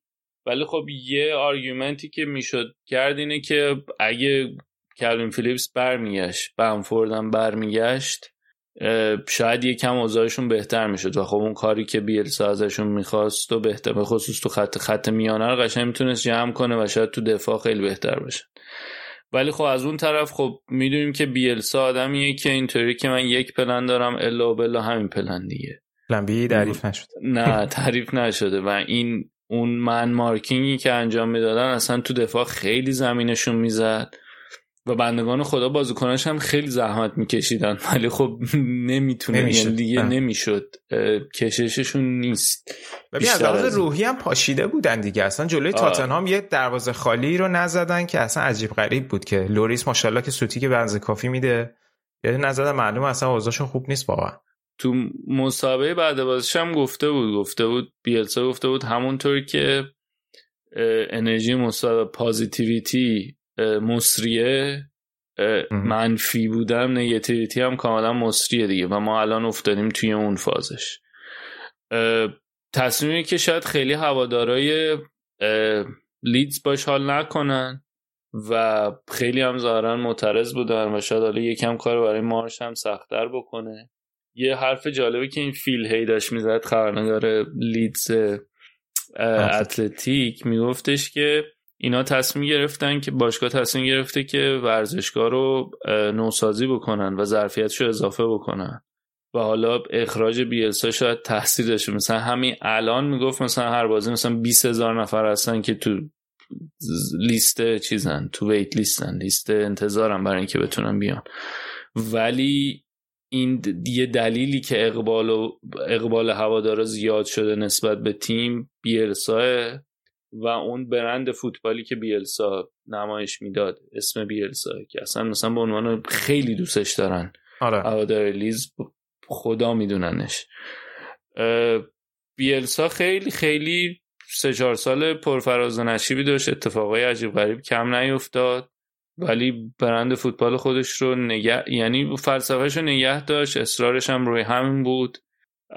تو نقل و انتقالات هم حتی اون اون یک دندگیشو نشون داد. ظاهرا مثلا توی ژانویه بهش پیشنهاد داده بودن که فندویکو بگیرن. گفته بود که نه نمی‌خوام. یعنی اینطوری هم نبود که تو نقل و انتقالات هم خیلی استانداردهای خودشو داشت. و خیلی میگم تو تو اون جو و هواداری لیدز تو خود هواداری لیدز خیلی اینطوری بودن که دوست داشتن که بمونه حداقل فصل رو بتونه تموم کنه و یه خداحافظی بهتری بتونن باش داشته باشن. ولی خب این اتفاق نیفتاد دیگه و یکم احساس نگرانی کرده بودن روندی که داشتیم توی دفاع به خصوص. حالا مارش هم که میاد مارش هم از نظر فوتبالی از نظر فلسفه فوتبالی نزدیک به بیلسا. خیلی بازی با پرس بالا رو دوست داره که انجام بده. و خب شانسی هم که داره که هم هم کرون فیلک هم بنفورد اضافه میشن کم کم. ولی خب کار سختی که داره اینه که دفاع این تیم رو بتونه جمع کنه دیگه. و یه نکته دیگه هم اینه که اینا بازیکنایی که سه چهار ساله با اون مدل مربیگری بیلسا داشتن کار می‌کردن و اینکه آیا آیا بتونه اینا رو از اون سیست... اونو از سیستمشون بیاره بیرون اون چیزی که خودش می‌خواد و بهشون تزریق بکنه و یه کار بکنه که اونجوری که اون می‌خوان بازی کنن اونم کار سختیه. به خصوص که می‌دونیم بیلسا هم خیلی با اینا از اینا تم کار میکشیده و می‌دونی؟ تمرین عجیب غریبی داشته. آره و سبک بازیش یعنی کاملا به خوردشون رفته بود. آره. ببین توی آره. حالا بیلسا که کلا کاراکتر عجیبی بود اون شیوه نشستنش روی زمین اینکه با مترجم می اومد این ور کماکان صحبت می‌کرد اینا چیزای خاصی بود. دو تا مورد فقط خواستم بگم. یکی اینکه ببین خب لیدز بالاخره واقعا نگران سقوط بود دیگه. بودن تو پریمیر لیگ با بودن تو چمپیونشیپ یک دنیا فاصله است برای باشگاه. و به نظر من تصمیم شجاعانه گرفتم به خاطر اینکه تو اتفاقا باشگاه که تو رو درواسی گیر می‌کنن با اون مربی که حالا یه چی میگن؟ یه ارتباط عاطفی و ارتباط خوبی با هوادارا کلا باشگاه برقرار می‌کنه و اگه توی روند بدی قرار بگیره تو رو درواسیش میمونن و بهش وقت میدن و بعد شاید یه اتفاقی بیفته که قابل جبران نباشه رو جور دیگه باش برخورد کردن. به نظر من این بودش شجاعانه بوده اتفاقا. و احتمالا این چیزایی که می‌گیرم ریسکش رو پذیرفتن که حالا از سمت تماشاچی ها شاکی بشن. ولی واقعا مهمه برای باشگاهی توی مثل لیدز که یه دو سال پشت هم بتونه توی پریمیر لیگ بمونه و شاید بتونه این رو طولانی تر بکنه. و اون جسی مارشو که گفتی من خودم برام خیلی جالبه بدونم کلا توی انتخاب مربی تیم ها چه پروسه ای رو طی می‌کنن. خیلی جذابه فکر می‌کنم. ولی اینم که گفتی دقیقا بازیکن ها تا یه حدودی آماده اون شیوه پرس هستن. ولی یه چیزی که جالب بود این بود که یه صحبتی توی یکی از این کنفرانس های The Coaches' Voice زمانی که مارش توی سالزبورگ داشت گذاشته بودن که راجع به همین شیوه pressing که صحبت می‌کرد دقیقا خودش مقایسه کرده بود این اعتقادش به counter press و کلا پرس رو با شیوه بازی بیلسا. ولی گفته بود تفاوت واضحی که تیم من با بیلسا داره اینه که توی فلسفه بیلسا شما داری man marking انجام میدی. یعنی حتی زمانی هم که داری پرس می‌کنی هر بازیکنی یک به یک بازیکن دیگر رو پرس کرده. توی فوتبالی که ما ارائه میدیم این پرسینگ شیوهش بال اورینتده یعنی ما تمرکزمون روی توپه. اگه که سه تا بازیکن حریف هستن ما پنج تایی ممکنه بریم با برتری عددی بخوایم توپو بگیریم و اصلا یک سمت دیگه زمین خالی بمونه و بازیکنهای بیشتری حریف داشته باشه. ولی ما تمرکزمون روی اینه که سری توپ رو بگیریم و بریم جلو. این دوتا تفاوتیه که فاحشه فکر کنم بین فلسفه این دو نفر.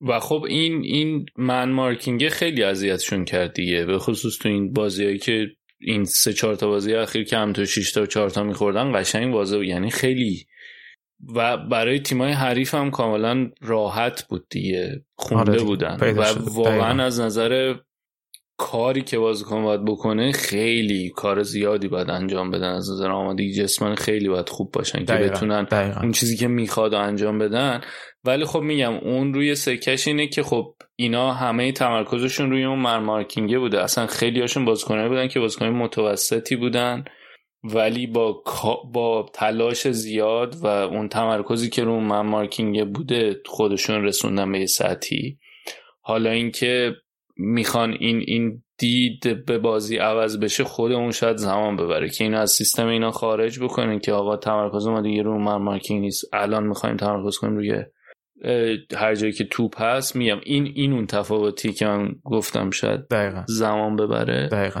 آره. و خب حالا استفاده از بازیکنان مثلا شاید فرق بکنه دیگه. مثلا حالا البته فیلیپ واقعا بازیکنیه که تاکتیکی بازیکن قویه ولی خب دیگه اون 4 1 4 1 نیست دیگه اه. که یه نفر باشه و احتمال احتمالش هست که حالا میگم دیگه نیست شاید هم حالا تصمیم بگیره که ماشین کار بکنه ولی چیزی که نشون داده اینه که 4 2 2 دوست 4 2 2 2 دوست داره.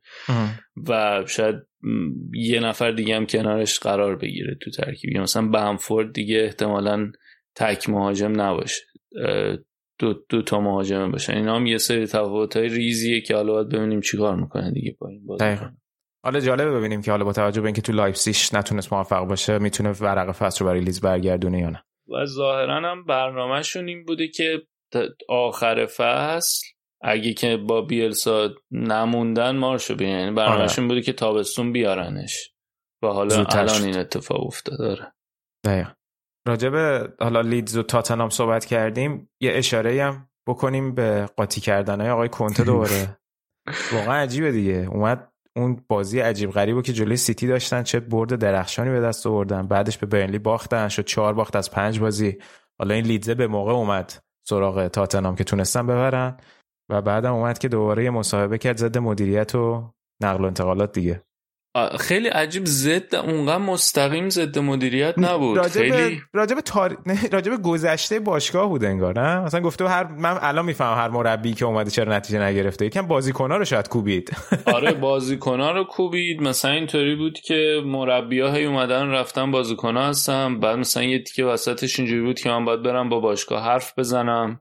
با هم دیگه باید بشینیم ببینیم چیه. شاید من مشکل منم. مثلا من خوب نیستم. واقعا. مثلا اینطوری بود که من کسی نیستم که بخوام به خاطر پول بمونم و دوچار بحران دوست هویت دارم شده. و برد و دوست دارم و الان اینجوری شده. واقعا احساس کنم خوب نیستم و باید بشین با باشگاه دو... که اصلا خیلی اینطوری بودن که می‌خواد بره.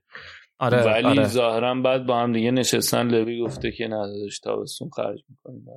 آخه عجیبیش این بود که خودش یه مد... اولش گفته بود من راضیم که بنتانکور و کولوسفسکی رو اضافه کردیم. بعد اومد گفتش که ما در عمل ضعیف شدیم. ما چهار تا از دست دادیم دو تا گرفتیم. آره. اینا هم خیلی عجیبه. مثلا بعد اون بازی با س... البته ببین بعد بازی با سیتی هم تو مسابقهش نمیاد به که اینا خوبن راضیم. طوری بود که اینا خیلی تلاش کردن. آره درست. میگی. آره آره. می... اونطوری نبود که بگی من راضیم. اونطوری بود که خیلی تلاش کردن ام. این برد مال تیمه. از این حرفای مربی ایرانی هستن آره. اومد ولی- چیزم کرد دیگه. چه تعریفی هم از کین و لوریس کرد که گفت که چقدر اینا توی چقدر دروازه‌بان و مهاجم توی تیم نقششون مهمه و اینا نقش مهمی تو پروژه ما دارن. بعد مثال آورد گفتش که اون دوست من که sporting director تو ایتالیا همیشه میگه که تو اگه که partner تو همسر تو انتخاب کنی می‌تونی توش اشتباه بکنی ولی توی انتخاب دروازه و مهاجم که حق اشتباه نداری آره از این صحبت هم کرد ولی حالا اون روزم خیلی خوشحال بود که داشت این حرفا رو می‌زد حالا زارت بعدش به برنلی باختن آره خیلی برد خوبی بود دیگه واقعا آره. قشنگ ایگوش چیز شده برگشت. بود آره. آره, ایگوش قشنگ بزرگ شده بود و خوشحال بود. ببین ولی من نمی‌فهمم که چی در واقع تریگرش می‌کنه که اینا رو بگه و سیاست کلیش چیه؟ به چی می‌خواد برسه؟ چون ببین مثلا یکی مثل مورینیو می‌دونی که آقا اومده که کلا خیلی آمدانه بازیکنها رو اینجوری بار بیاره که آقا همه ضد شما هن. داوری ضد شما فلان تیم ضد شما اینو می‌خواد بین بازیکنها تشویق بکنه که اینا رو یه انرژی بهشون بده. خب مثلا میگیم این دید مورینیو از عمد همه جا این کارو می‌کنه. منتها کنته من نمی‌دونم چی می‌خواد. هم بازیکن رو بعضی وقتا میکوبه هم مدیریت رو میکوبه. اخیرا خودش رو داره زیر سوال می‌بره. اون خیلی عجیب بود. اینطوری بود که شاید من خوب نیستم. من آدم صادقی که آره. من خودم گول نمی‌زنم برای پول و اینا. فکر نمی‌کنم هیچ برنامه داشته باشه دیگه. تو باید بهتر خب, بشناسیش. خب همین عجیب میشه. یا تو یه روندی رو حفظ کرده بود. می‌گفتی آقا تو یوونتوس و اینتر میاد میگه آقا بازیکنای من نمی‌خرم من بازیکن من نگر نمیدم پروژه چیز شد. اینجا اومده. بذار یه فصل بشه. حالا الان که توقع نداشت تو قهرمان بشی این فصل. همون داستان ایگو است بیشتر شاید واقعا. آره یعنی خودش کلش هم دچاره. خراب و واقعا هم به نظرم خیلی آدم چیزی رقابتی. یعنی واقعا آره. برد و دوست داره. آره دقیقا. واقعا برد و دوست داره. آره. آره. موفقیت دوست. آره. حالا راجبشون که قبلا زیاد صحبت کردیم بیا عبور کنیم و برسیم به اون دوتا تیمی که همیشه در کنار تاتنام راجبشون صحبت می‌کنیم. یعنی هم یونایتد هم آرسنال. آرسنال هم می‌خوایم بگیم؟ آخرش یه اشاره بکنیم آمادگیشو. نداشته. فکر کنم آمادگیشو نداشته باشی. آمادگیش نداشتم خب. آره. یونایتد هم که آقا واتفورد صفر صفر چه نتیجه ناامید کننده بود. روی هاچسون چه یه امتیاز شیرینی گرفت براتون. خیلی خوب بود. ببین خیلی بد بودن. قشنگ یه توییتی می‌دیدم از کدوم یکی از همین بنگاه های XG آره. مقایسه کرده بود. مثلا بازی آرسنال وولفز مثلا دو و نه دهم بود آرسنال اکسیش وولفز یک بازی دو یک تمام شد. خب که حالا اون دو نه دهم یه دونش اون گل بود که حالا اون گلی که آرسنال زد و گل به خودی حساب کردن از سا. یعنی دو به یک بود تقریبا اکسچی بازی هم دو یک تمام شد. اون طرف بازی یونایتد مثلا دو و هشت دهم بود به شیش دهم و سف سف تمام شد. درسته. و راجبه اینم ما حرف زدیم دیگه که گفتم خود رانگنیک هم میاد و در مورد این اکسی حرف می‌زنه تو مسابقه بعد از بازیش. و واقعا موقعیت خیلی خوب خلق کردن. بالای 20 تا شوت داشتن. ولی خیلی بد بود. خراب کردن. رونالدو خیلی ضعیف بود. خیلی. هم اون تمام کنندگی از دست داده. تو ده تا بازی اخیر فکر کنم یه گل زده. هم دیگه اون چست و چابکی رو نداره. بعد الان واقعا گزینه مهاجمش هم خیلی کمه. مثلا کاوانی دوباره 35 سالشه. رونالدو هم که چند سالشه؟ کاوانی 38. 35 آره 37 اون 35 یه گزینه هم اینه که مثلا دوباره رشفورد رو بیاره وسط که خب آقای مورینیو در مورد اینکه رشفورد به عنوان مهاجم نوک استفاده کنیم نظرش گفته قبلا. خیلی گزینه نداره. یه اتفاق دیگه هم که تو این بازی افتاد اون تعویضایی بود که کرد به نظرم وسط زمین رو داد. یعنی یهو یه تیکه خیلی دیگه چیز بود. خیلی واکنشی چار دو چارش کرد. رشفورد آورد تو سانچو رو آورد. و مثلا سانچو رو آورد، آره. آره فولبک فکر کنم تعویض کرد ها؟ شاه هم آورد. وسط نه ماتیچ چیز رو تعویض کردیم ماتیچ فرید رو آورد بیرون. با تلس هم فکر کنم تعویض که شاه و رشفورد و سانچو رو. سانچو رو آورد. و خب واقعا اونجایی که تعویض کرد تا قبلش خوب اخ... کنترل بازی دستشون بود حمله هم می‌کردن. ولی کنترل بازی وسط زمین از دستشون رفت. و حتی یه سری جا ضد هم داشتن میخوردن. به نظرم یکم توازن تیم رو به هم ریخت. تعویضایی که کرد. آره. اه، برونو هم ولی داره فرصت سوزی می‌کنه ها. یعنی آره. چند تا بازی واقعا داره داغون می‌کنه تیمو. یعنی موقعیت هایی که گیرش میاد چیزای عجیب غریبی که از دست میده. و از اون طرف هم مثلا پوگبا رو گذاشته بود. wing چپ. وینگر. آره. پوگبا واقعا مثلا دقیقه 60 70 به بعد دیگه خسته بود. یعنی یه, صحنه بود که قشنگ دیگه نای دویدن نداشت که دنبال بازیکن واتفورد بدوه اونم یعنی هنوز از مصومیت کامل برنگشته. اینه که واقعا گناه داشتن تو این بازی. نمی‌دونم حالا چی کار می‌خواد بکنه. و واقعا اون کاری که گرین بود کرد الان داره بدجوری خرشونو می‌گیره.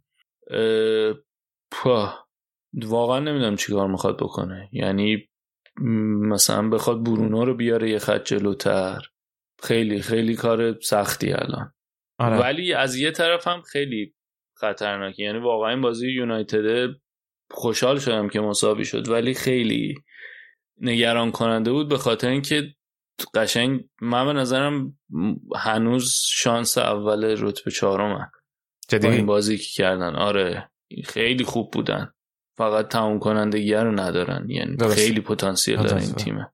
آره. دیدی توی ولی یه چیزی که جالبه با رانگنیک دیدی بعد بازی داشت پیرن امضا می‌کرد. یکی بهش گفت هالند رو بیارین کی رو بیارین؟ گفت چرا انقدر رویا پردازی می‌کنیم؟ قشنگ برگشت. آره. قشنگ آره. بود پاسخش. این الانگا چه خوب شده؟ خیلی بچه. واقعا داره زحمت می‌کشه. آره سرعتی هم هست و خیلی خوب شده. آره. همه الان تو سوئد منتظرم ببینن که این بازیایی که الان پیش روی آیا دعوتش می‌کنن تیم ملی که شرشو بکنن که دیگه واسه تیم ملی سوئد باشه یا نه؟ چون کامرون هم بهش گفته که بیا واسه ما بازی کن. آره تو چمپیونز لیگ هم به دادشون رسید. آره. اوبلاک. هم حالا روی اون گل خیلی بد عمل کرد ولی گل خوبی زد. گل آره، خوبی خوب. زد قشنگ نجات داد. حالا ببین تو بازی برگشت چی میشه. اینا از وضعیت یونایتد کلی صحبت کردیم راجع بهشون. تا حالا ببینیم که تو هفته اخیر بعد چه اتفاقی براشون میفته. برسیم به آرسنال. بازی وولفز آقا چقدر شاکی بودین همه. چرا؟ که این چه از از وولفزیا. آها. قشنگ آره همه راحت شده بودین ببین انگار. یه تیکه نف... یه تیکه آخه ببین خیمنز اومد داور تابلو رو نشون دادن. خیمنز باید تعویض می‌شد خب؟ و اینطوری بود که نه من نیستم. خب؟ بعد قشنگ 5 دقیقه سر این وقت حرف شد دیگه. با داور و همه دعوا می‌کرد که آقا نه من نباید تعویض بشم. الا بلا من نیستم. و اینطوری بودن که اه، اشتباه کردیم. یکی دیگه است. و مثلا بعد بازی هم این اه، برونو لاژو اومده و اینطوری بود که آره یه اشتباهی بود که کردیم و من اشتباهی عدد اینو گفتم. عدد اون یکی رو می‌خواستم.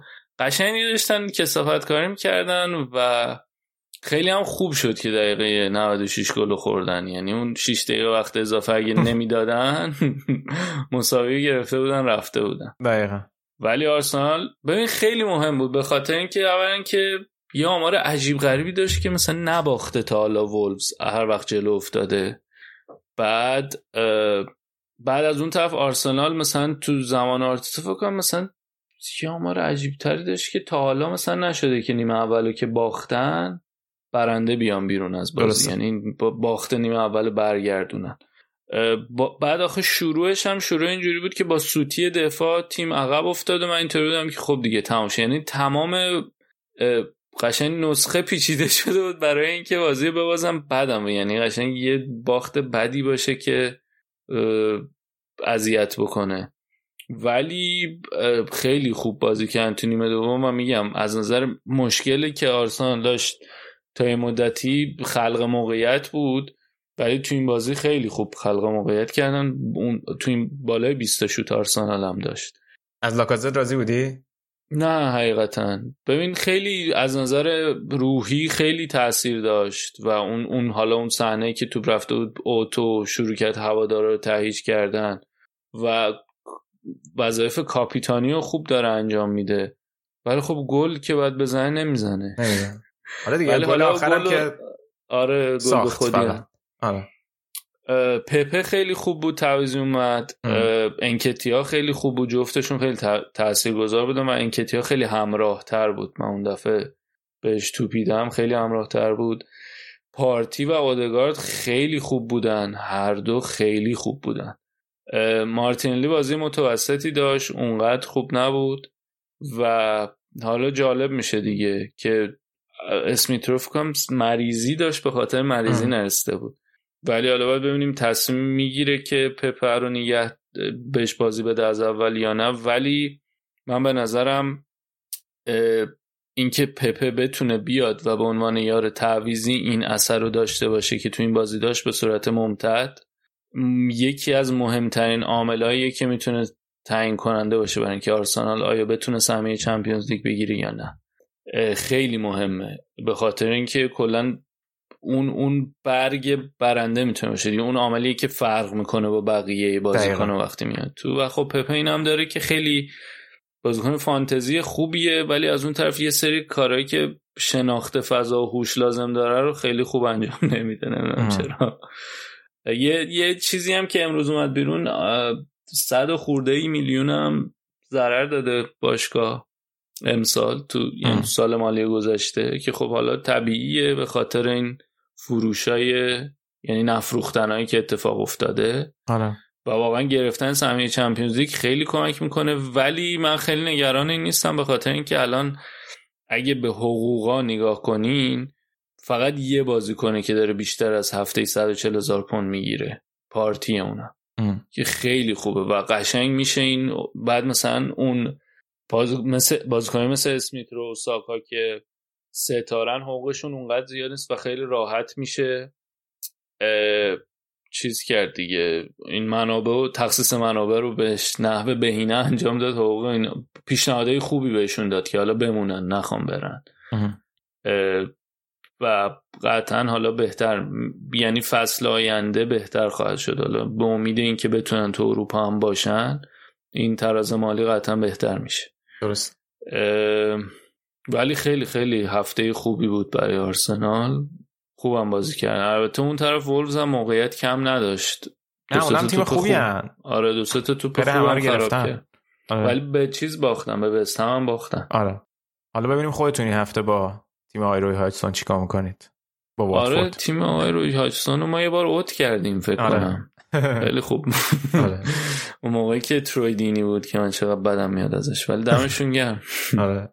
ببین توی الان توی جدول رو که نگاه بکنیم خب حالا سیتی و لیورپول و چلسی که بالای جدولن. حالا البته الان فاصله ها چلسی فاصلش با تیمای پایینتر یه مقداری کم شده. البته با یونایتدی که چهارمه سه امتیاز فاصله داره دوتا بازی چلسی کمتر داره. اما خود آرسنال که الان ششمه سه تا بازی از یونایتد و وست همی که بالا سرشن کمتر داره. یه ویدیویی Tifo Football درست کرده بود راجع به اینکه چقدر این games in hand مهمه. این تیمایی که مثلا یه سری بازی عقب افتاده دارن و تو جدول فاصلش کمه.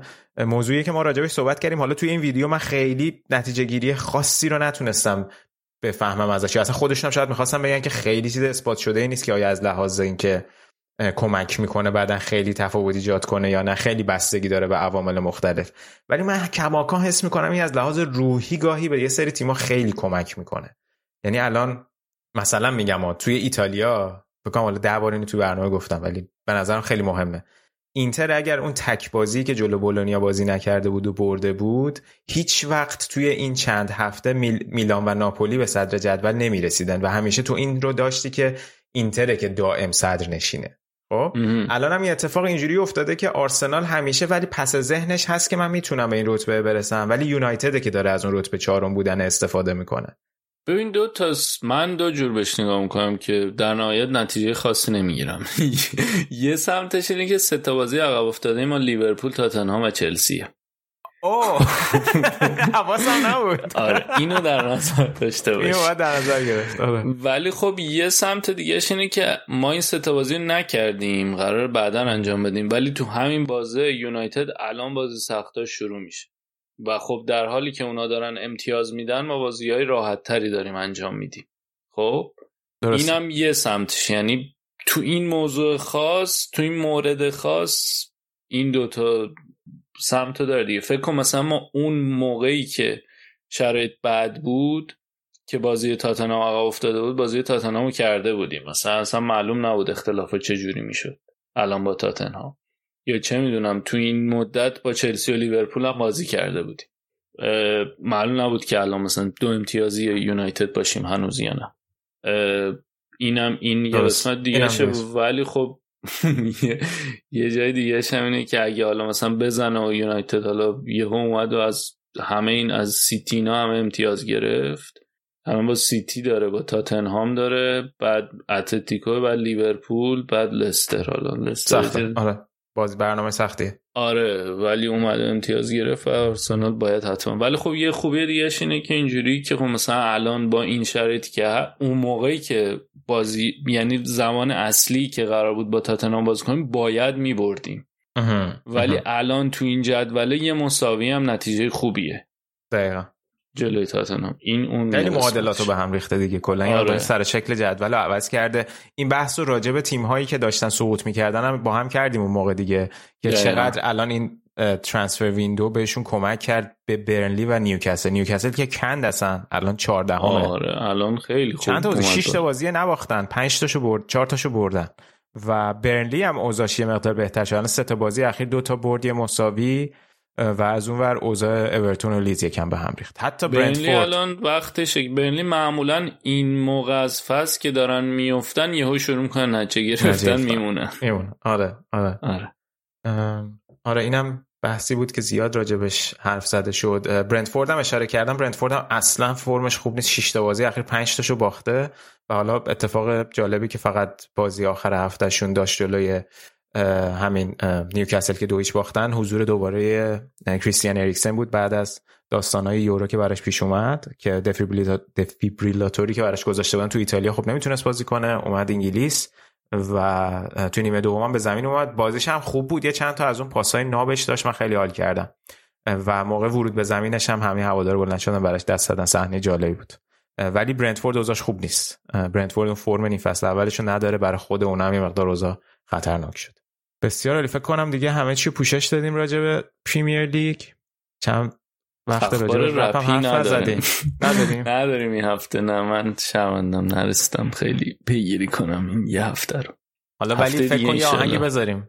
بچه بود کنن. راجع به رپ بانوانم خانوما صحبت. آه آره راست میگی راست میگی. رپ خانوما رو دادیم ولی حالا هفته دیگه ایشن من اونو با. برنامگی بیشتر میه آره باید اونو ست می‌کنی. یکم گوش اتفاقا یه سری ویدیو هم دیدم چیز داده بود. علی جیدال داده بود با همین. آرام کوکتل تیوی. در مورد یه, یه اپیزودش سه چهار تا رپر خانم بودن. در مورد رپرهای دختر حرف میزن آها آها. این پوتک هم که نفهمیدم چی شد. بنده خدا اینا تو اوکراین بود. من یه کلیپی ازش دیدم توی دونه از این پیجای اینستا که اینجوری بود که مثلا من ماشین ندارم که برم. بعد بانکم پولامو نمیده و مونده. من مثلا اینطوری بود که تو آپارتمان ما منم و یکی دیگه فقط موندیم. و خودم هم. نمی‌تونم پاشم برم. مثلا باید زن و بچه هم ببرم با خودم و گیر کرده درسته. آره اونم خیلی عجیب بود. کننده بود. آره من اون ویدیو دیدم خیلی خیلی متاسف آره.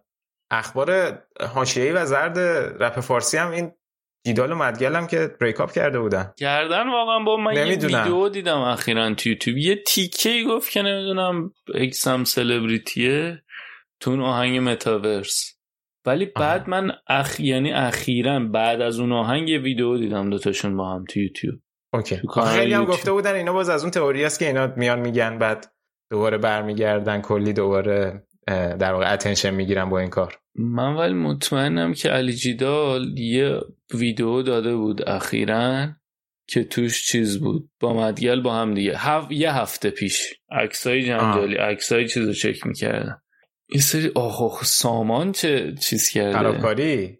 خرابکاری آه. که نه همینه دیگه. آره. آره. اونم خیلی جالب بود.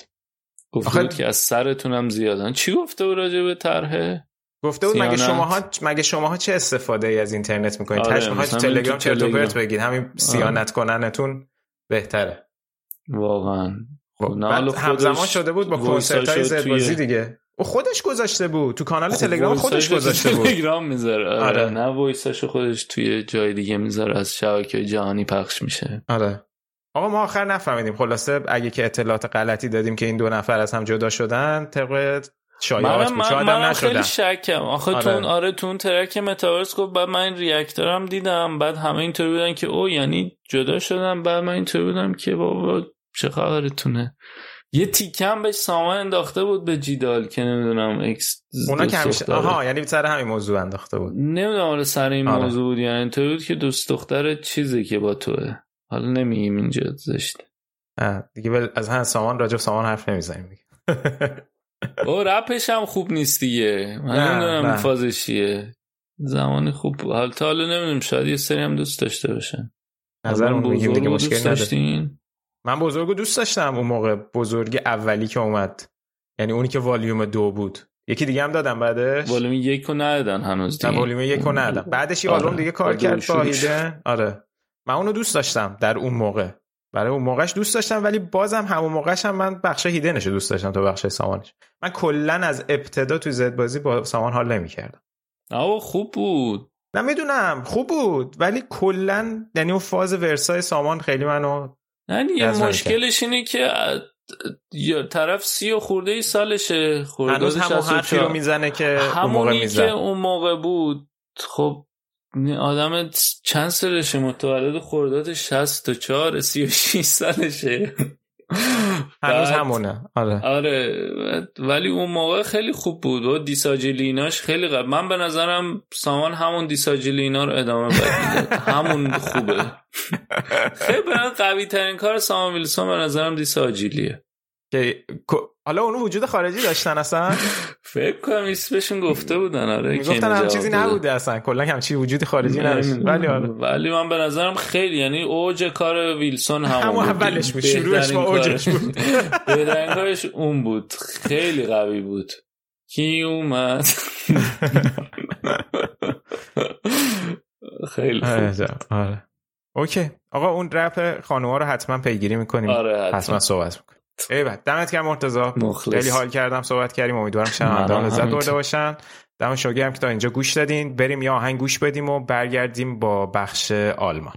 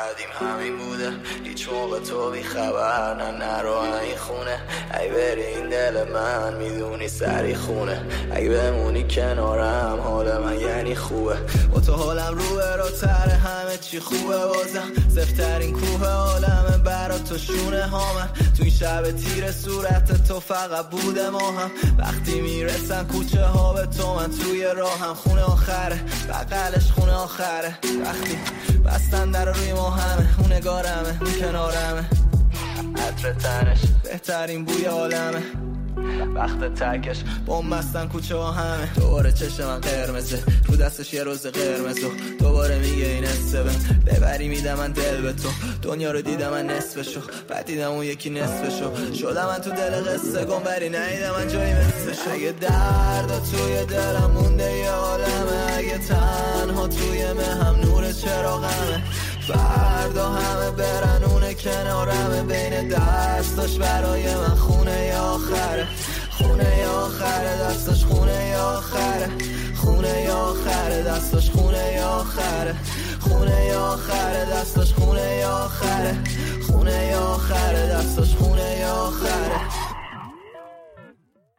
بعد از گوش دادن به آهنگ خونه آخر کاری از مدگل و جیدال می‌رسیم به بخش آلمان این اپیزود. آراد الان به من اضافه شده توی این بخش. سلام آراد چطوری؟ چه خبر؟ سلام سینا سلام همه کسی که به ما گوش می‌دید. مرسی من خوبم. امیدوارم حال شما هم خوب باشه.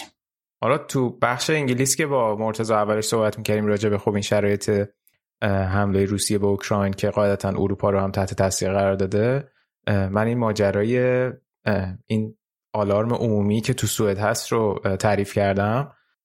توی آلمان چجوری از این بوغایی که تو سطح شهر هست دارین برای اعلام هشدار و اینا؟ آره اتفاقا یه آلارم عمومی داره آلمان که فکر می‌کنم دو سال یا سه سال پیش کم آخر 2019 بود یه روز قرار شد ساعت دوی ظهر تستش کنن. توی خونه نشسته بودیم و این آلارم سراسری زد. و خیلی صدای بلند و جالبی هم داشت. خیلی عجیب بود. برای من من تا اون موقع با کانسپتش اصلا آشنا نبودم. بعد یعنی یه سری بلنگو هست توی سطح شهر یعنی دیگه. چون این حالتی که هست احتمالا توی خیلیش کشور اروپای شبیه به همه. اونی که توی سوئد هست بهش میگن حسا فردریک. این چهار بار در سال هر سال تست میشه. حالا البته من فکر می‌کردم هر ماه بعد الان چک کردم دیدم چهار بار در ساله اولین دوشنبه چهار تا ماه. الان فکر کنم هفته بعد قرار دوشنبه تستش بکنن. سه بعد از ظهر 4600 تا نقطه توی کشور که این بلنگوها هست و یه صداییه که از سال 1931 این صدا رو نگه داشتن و همین رو پخش می‌کنن. منم اول من اولین بار اصلا نمی‌دونستم همچین چیزی هست و مثل صد... یه صدای خیلی بعد او کامیون اتوبوسه مثل بوق اوناست منتها یه هفت ثانیه می‌زنه. فکر کنم مثلا تستی که هفته بعد خواهند داشت مهم باشه چون فکر کنم از دسامبر تستش نکردن دیگه. بعد یه دفعه یادمه که سه سال پیش یک شنبه ساعت ده شب این اشتباهی به کار افتاد. خیلی تایم بعدی بود قشنگ یادمه. بعد همه جاهای شروع کردن تو تلویزیون نزدن که نه نه این فالس آلارم خبری نیست و اینا. بعد حالا ما توی مرکز شهر زندگی می‌کنیم مرکز شهر نه اینکه حالا ساختمون یکم نزدیکتر به هم و اینا این اکو صداش خیلی بدتره ویدیوهاشو که بعدا می‌بینی. یه جو خیلی بدی ایجاد میشه که انگار یعنی خب قاعدتا تو فکر می‌کنی ده شب یک شنبه باید کاری بکنی دیگه. که بعد سریع گفتن که ما باید پس به این پروسه برسیم که اگه واقعا یه سری آلارم اشتباه زد چجوری به مردم اطلاع بدیم که این غلط مردم پنیک نکنن. ولی فکر کنم که اینجور که خوندم توی اتحادیه اروپا کلا یه قانون قانون که آره یه قانونی هست که کلا باید کشورها این شیوه آلارم رو داشته باشن یعنی جزء قوانینشون. حالا احتمالاً هم که تو آلمان گفتی یا بعید نیست همه کشور رو بخواین تستی بکنن. آره جالبه. من نمی‌دونستم. ولی فکر می‌کنم ما اینجا حداقل سه ماه یه بار تست کنیم. بعد بعد اپیزود برم بخونم ببینم چه جوریه سیستمش اینجا. اسمش چیه هستن نه اگه که بود که قاعدتا میفهمیدیم من منظورم سه ماه تست نبودم میگم که کلا میگن قانون تو اروپا باید باشه همچه چیزی نه اینکه تستش باشه. اینو ولی حالا از 1931 تست می‌کرد. خب بیارد اگه که موافقی یکم حالا در مورد این اتفاقاتی که بعد از حمله روسیه به اوکراین افتاد و حواشیش توی فوتبال انگلیس صحبت کردیم به خصوص قضیه رومان آبراموویچ موردی رو که گذاشتیم که توی این بخش صحبت کنیم مورد شرکت گازپروم بود که گازپروم هم اسپانسر اصلی Champions League و یوفا بوده. partnership خیلی قوی با هم داشتن که بعد از بیانیه یوفا و فیفا یوفا اعلام کرد که این همکاری رو خاتمه میده با گسپرام. ولی پیش از اون اون دقیقا روز اول جزو اولین واکنش ها واکنش باشگاه شالکه بود که اعلام کرد گسپرام رو از روی لباساشون حذف می‌کنه. دقیقا همینطور سینا. البته این واکنش که اون اولین واکنش این بود که برای بازی بعد ما بدون اسم گازپروم روی تریکومون و با اسم شالک صفر چار میریم توی زمین.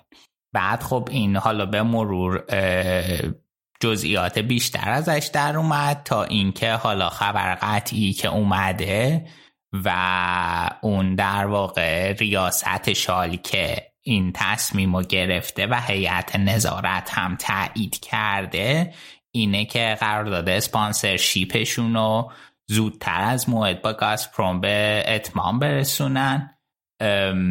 گازپروم از سال 2007 فکر کنم اسپانسر اصلی شالکه بوده و با دیدی شاختم در مورد اینکه چقدر از نظر اقتصادی برای شالکه مهم بوده توی این سالها صحبت کردیم ولی شالکه به هر حال این تصمیم رو گرفت.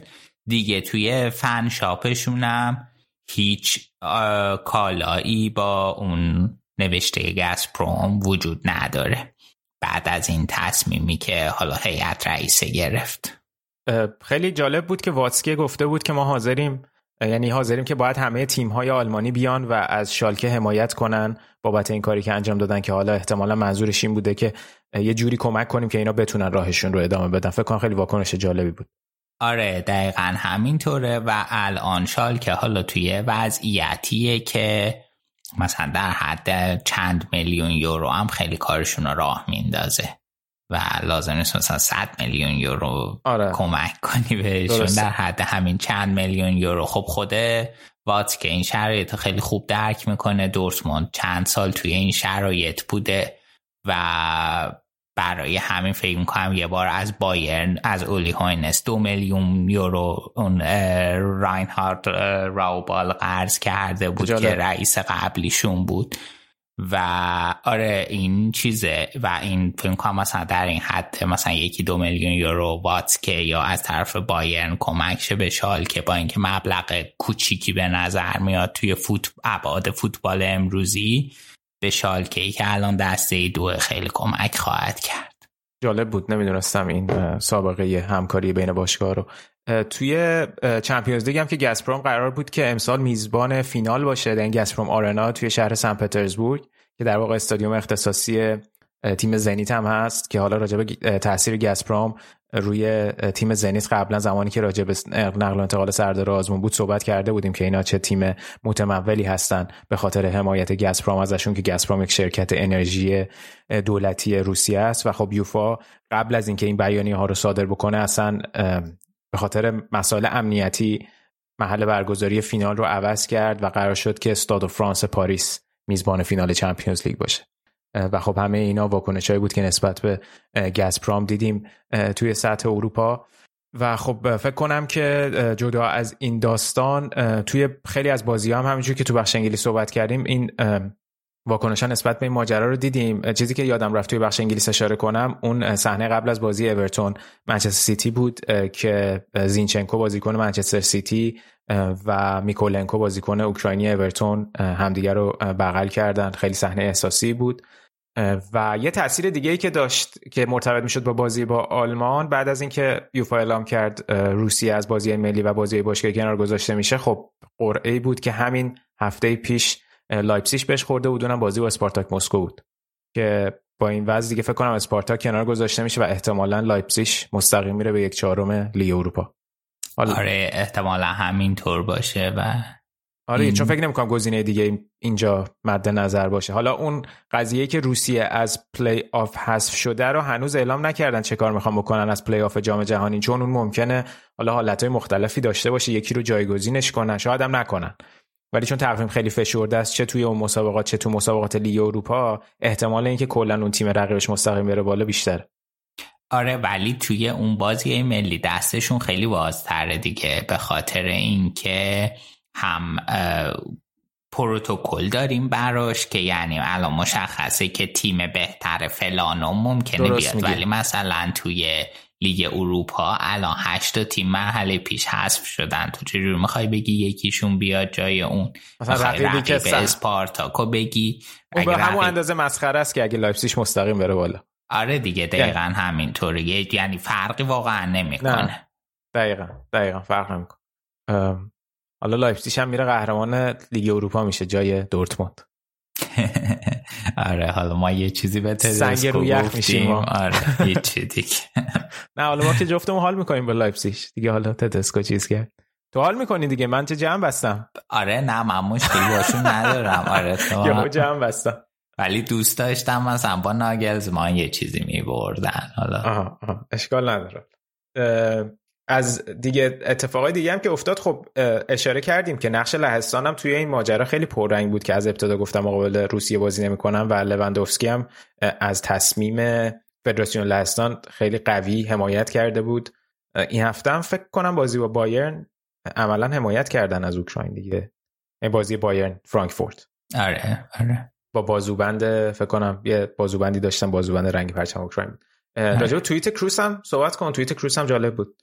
آره توییت کروس خیلی جالب بود بعد زده بود که یک برد مهم ما امشب به دست آوردیم ولی بار دیگه به همه نشون داده شد که چقدر فوتبال بی اهمیت و راجع به این مسئله جنگ و اینا صحبت کرده بود و آره خیلی جالب بود خیلی واکنش خوبی بود. خب کروز کسیه که حالا توی این سالها توی این مسائل همیشه فعال بوده و کاراکترش نشون داده یا بار دیگه همین موضوع نشون داد؟ واقعا جای تقدیر داره.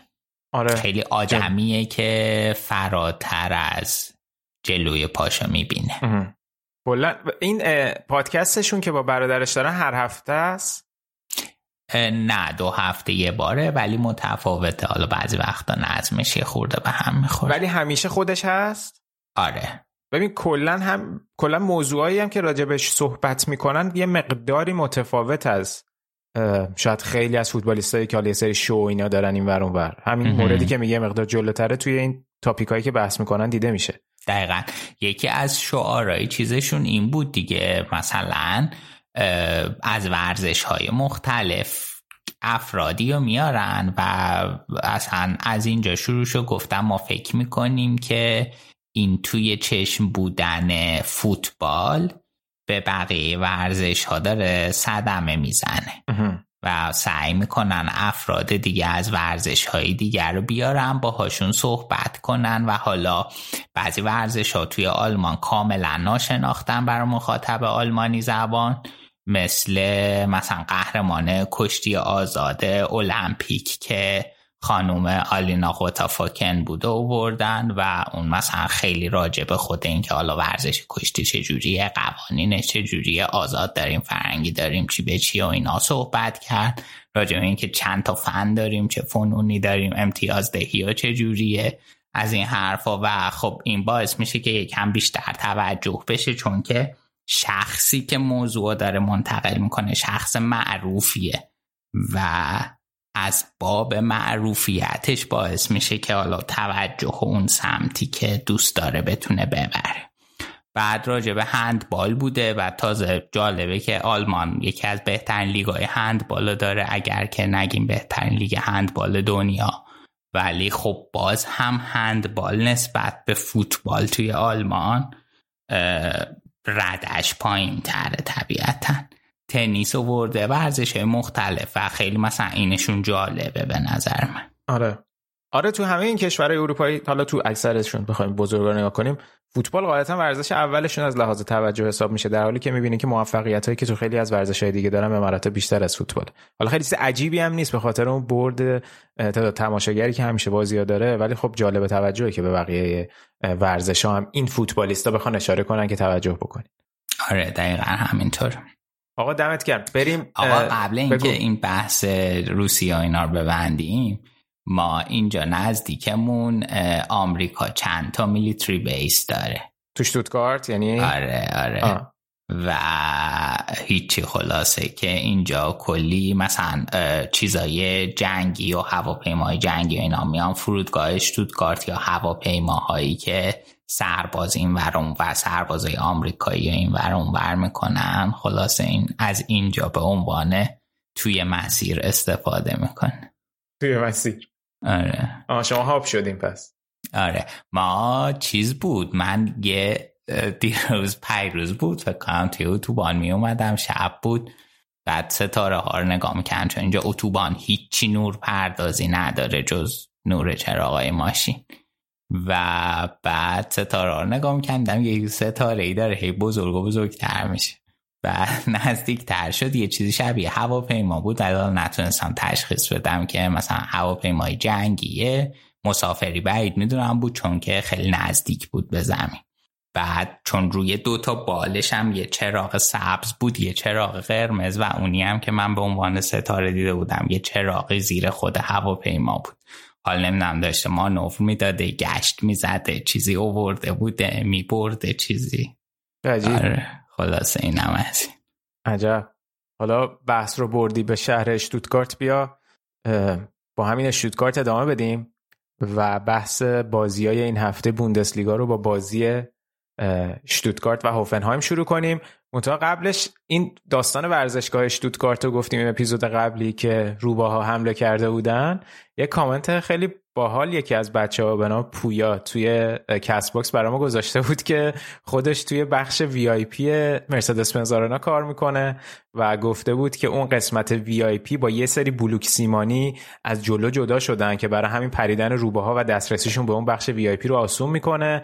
و گفته بود که جدا از این که صندلی‌ها رو خراب کرده بودن روباها کابلا رو هم خورده بودن. حالا پویا جان اگه که میشنوین اپیزودو اگه عکسی چیزی داری که قابل انتشاره یعنی از جزو سندای confidential استادیوم نیست برای ما بفرست که ما یکم سرچ کردیم خیلی عکسی دستگیرمون نشد. ببینیم که این خرابکاری روباها در چه بوده. برامون بفرست با بچه ها به اشتراک بذاریم.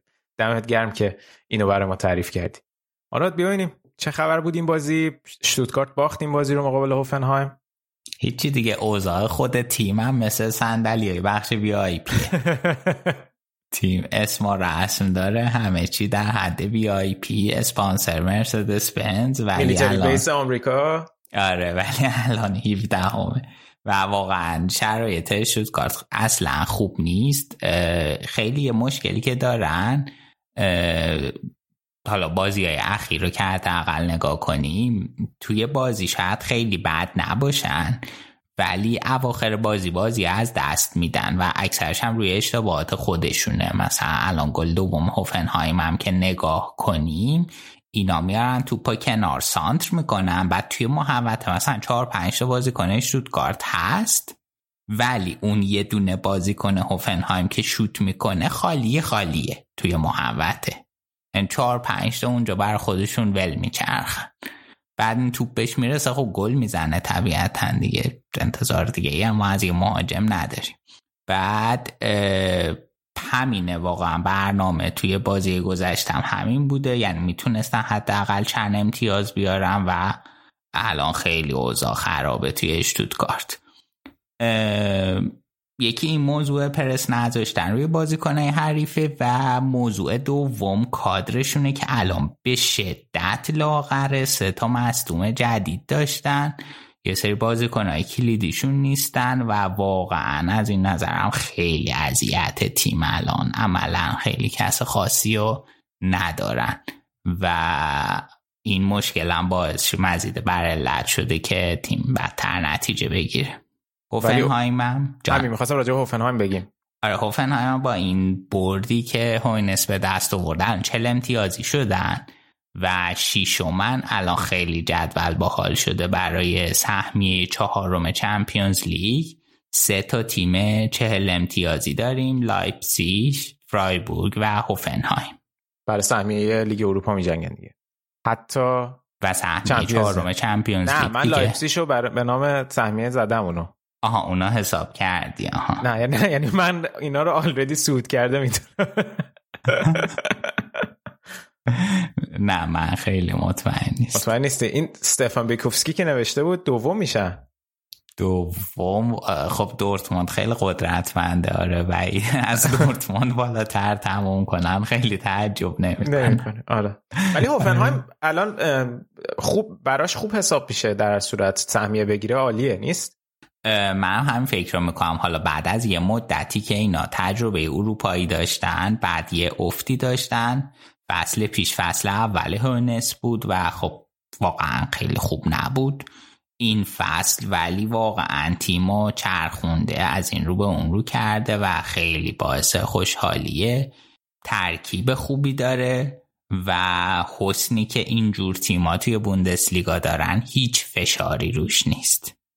درست خب این همون صحبتیه که با ناگلزمانم اگه یادت باشه اون اپیزودی که در مورد این که ناگلزمان رفته بود توی پادکست کروز ها صحبت کرده بود در موردش حرف زدیم گفت که یکی از فرقای بایرن با بقیه باشگاه ها اینه که خیلی دوربین روتین جا زومه و خیلی مهمه چی میگی فشار روته ولی مثلا من هوفنهایم که بودم هیچ فشاری روی من وجود نداشت.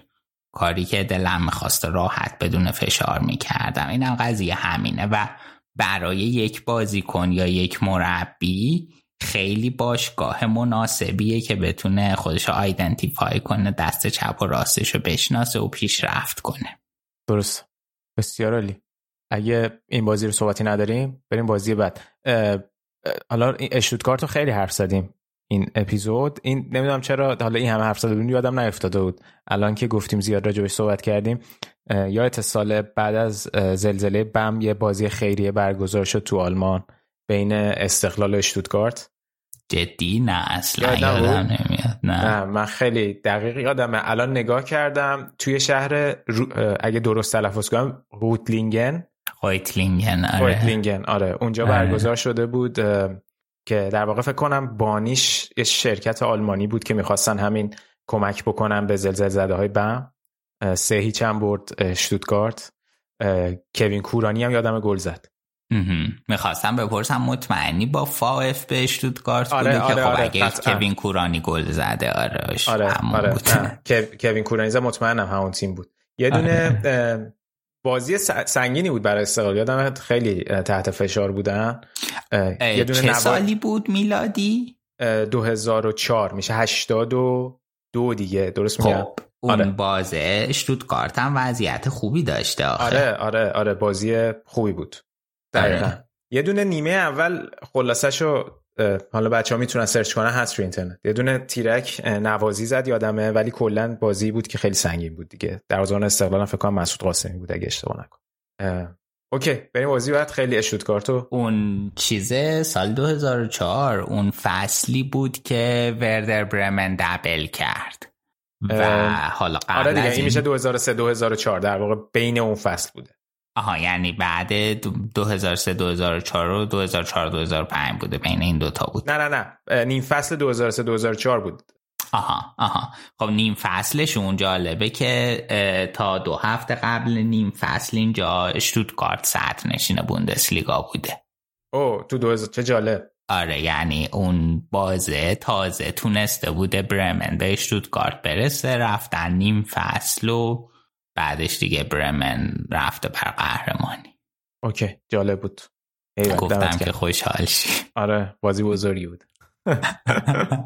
ایول آقا بریم بازی بعدی. بازی کل و تیم گرویترفورت که یکی یک شد. این بندگان خدا دارن تلاششون رو می‌کنن. نتایج بدی هم نگرفتن تو هفته اخیر.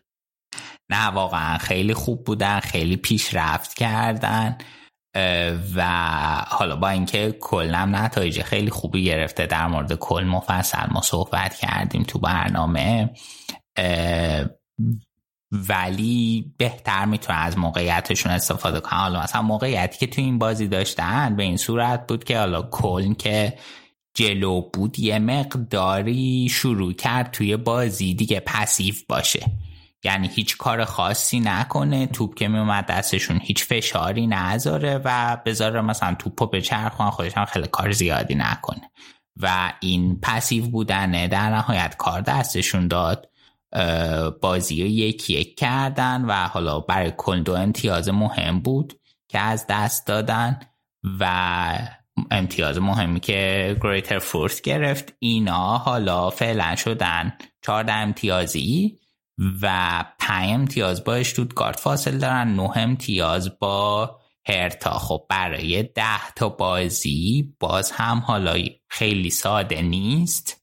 ولی با تجربه اینکه حالا یکم شروع کردم بهتر بازی کنم. ببین توی پنج تا بازی اخیرشون هفت امتیاز گرفتن. اگه که تو ده تا بازی آخر باقی مونده بتونن این روند رو حفظ کنن میشه چهارده امتیاز دیگه. و این شانس رو دارن که با 28 امتیاز 16 هم بشن برن رلیگیشن درسته.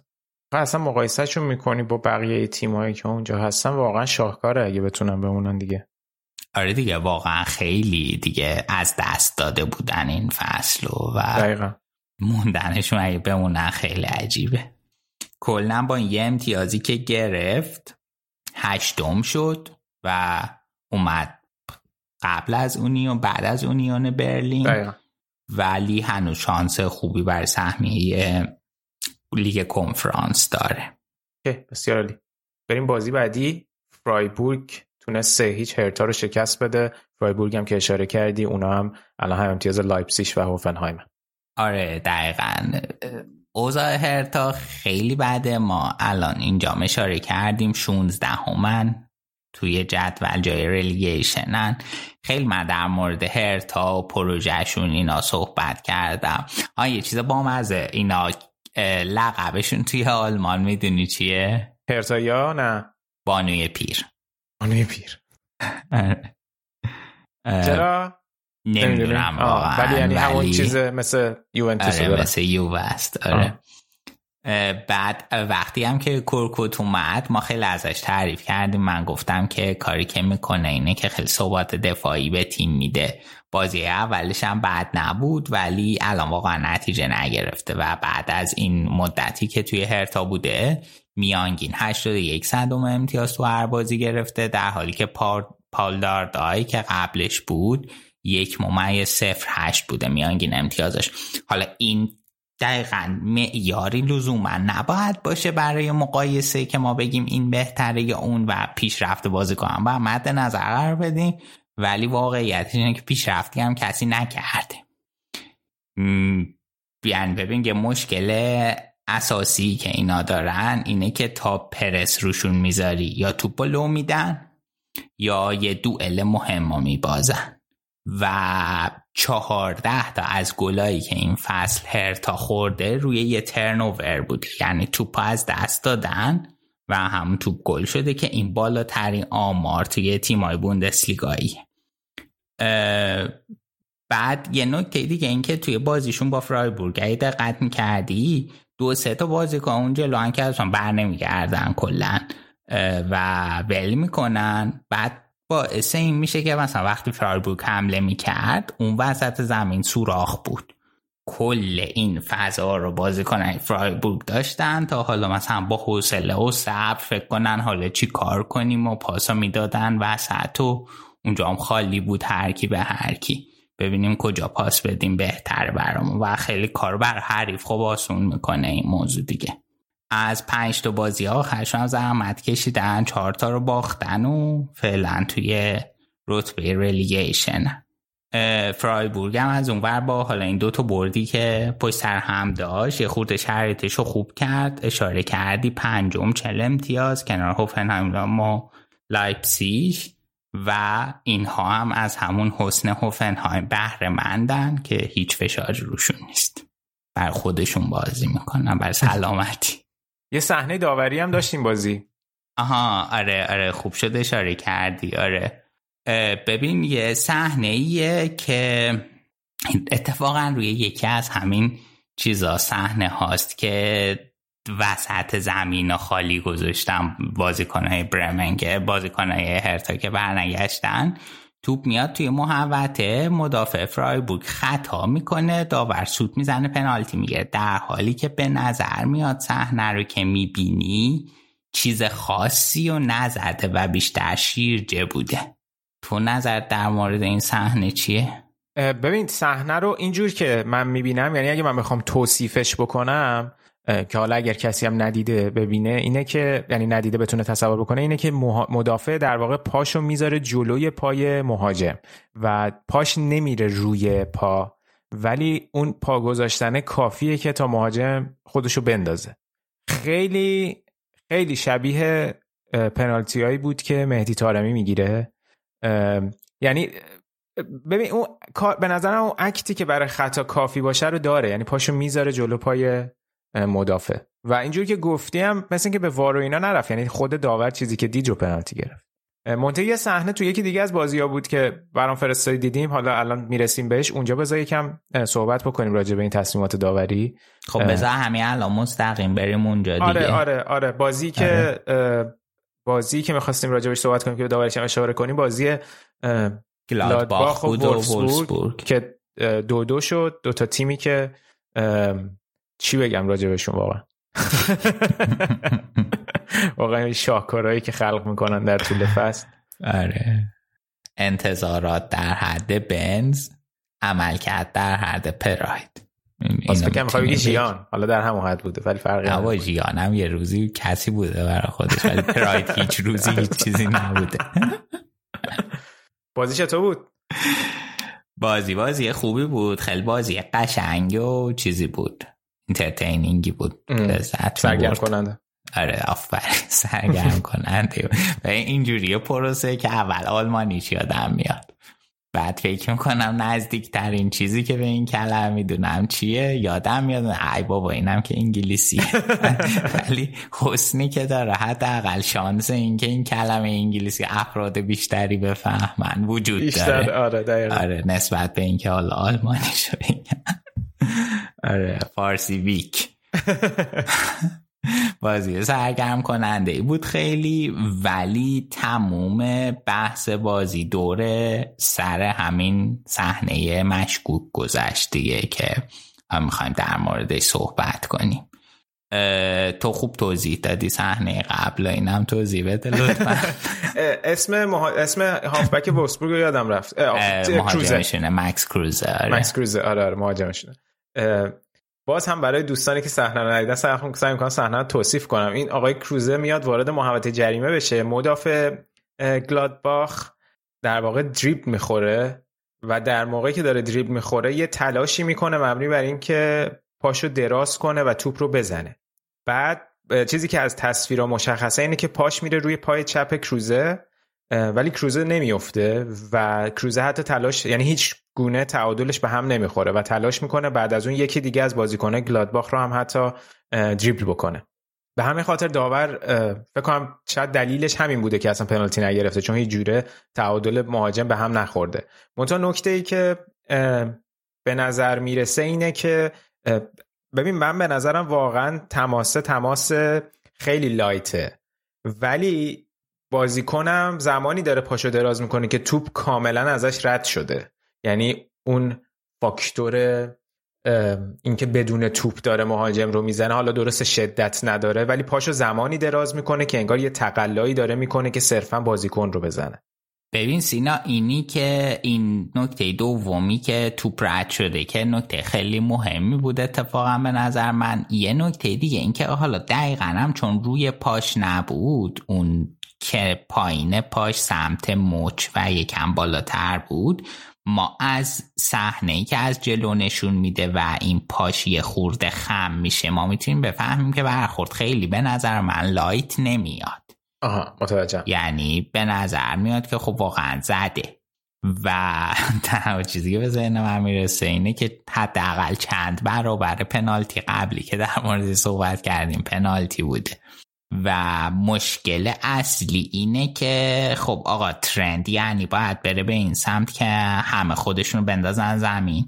چون این کروز بازی کنی که حالا سال هاستی بوندسلیگا بازی می‌کنه بازی مختلفی من ازش دیدم. اهل این که خودشو بندازه شیرجه بزنه نیست. خب اینا همه می‌دونن و بعد حالا الان اینجا یعنی شما دارین بازی کنه تشویق می‌کنین که شیرجه بزن. چون اگه شیرجه زده بودین قطعا پنالتی بود اینو قبول داری دیگه. داشت که پنالتی. 100 درصد 100 درصد. یعنی حتی یا اینکه خود داور مستقیم پنالتی می‌گرفت یا بعد این حالت می‌رفت وار پنالتی می‌گرفت. خب چون صحنه دوباره دیده می‌شد.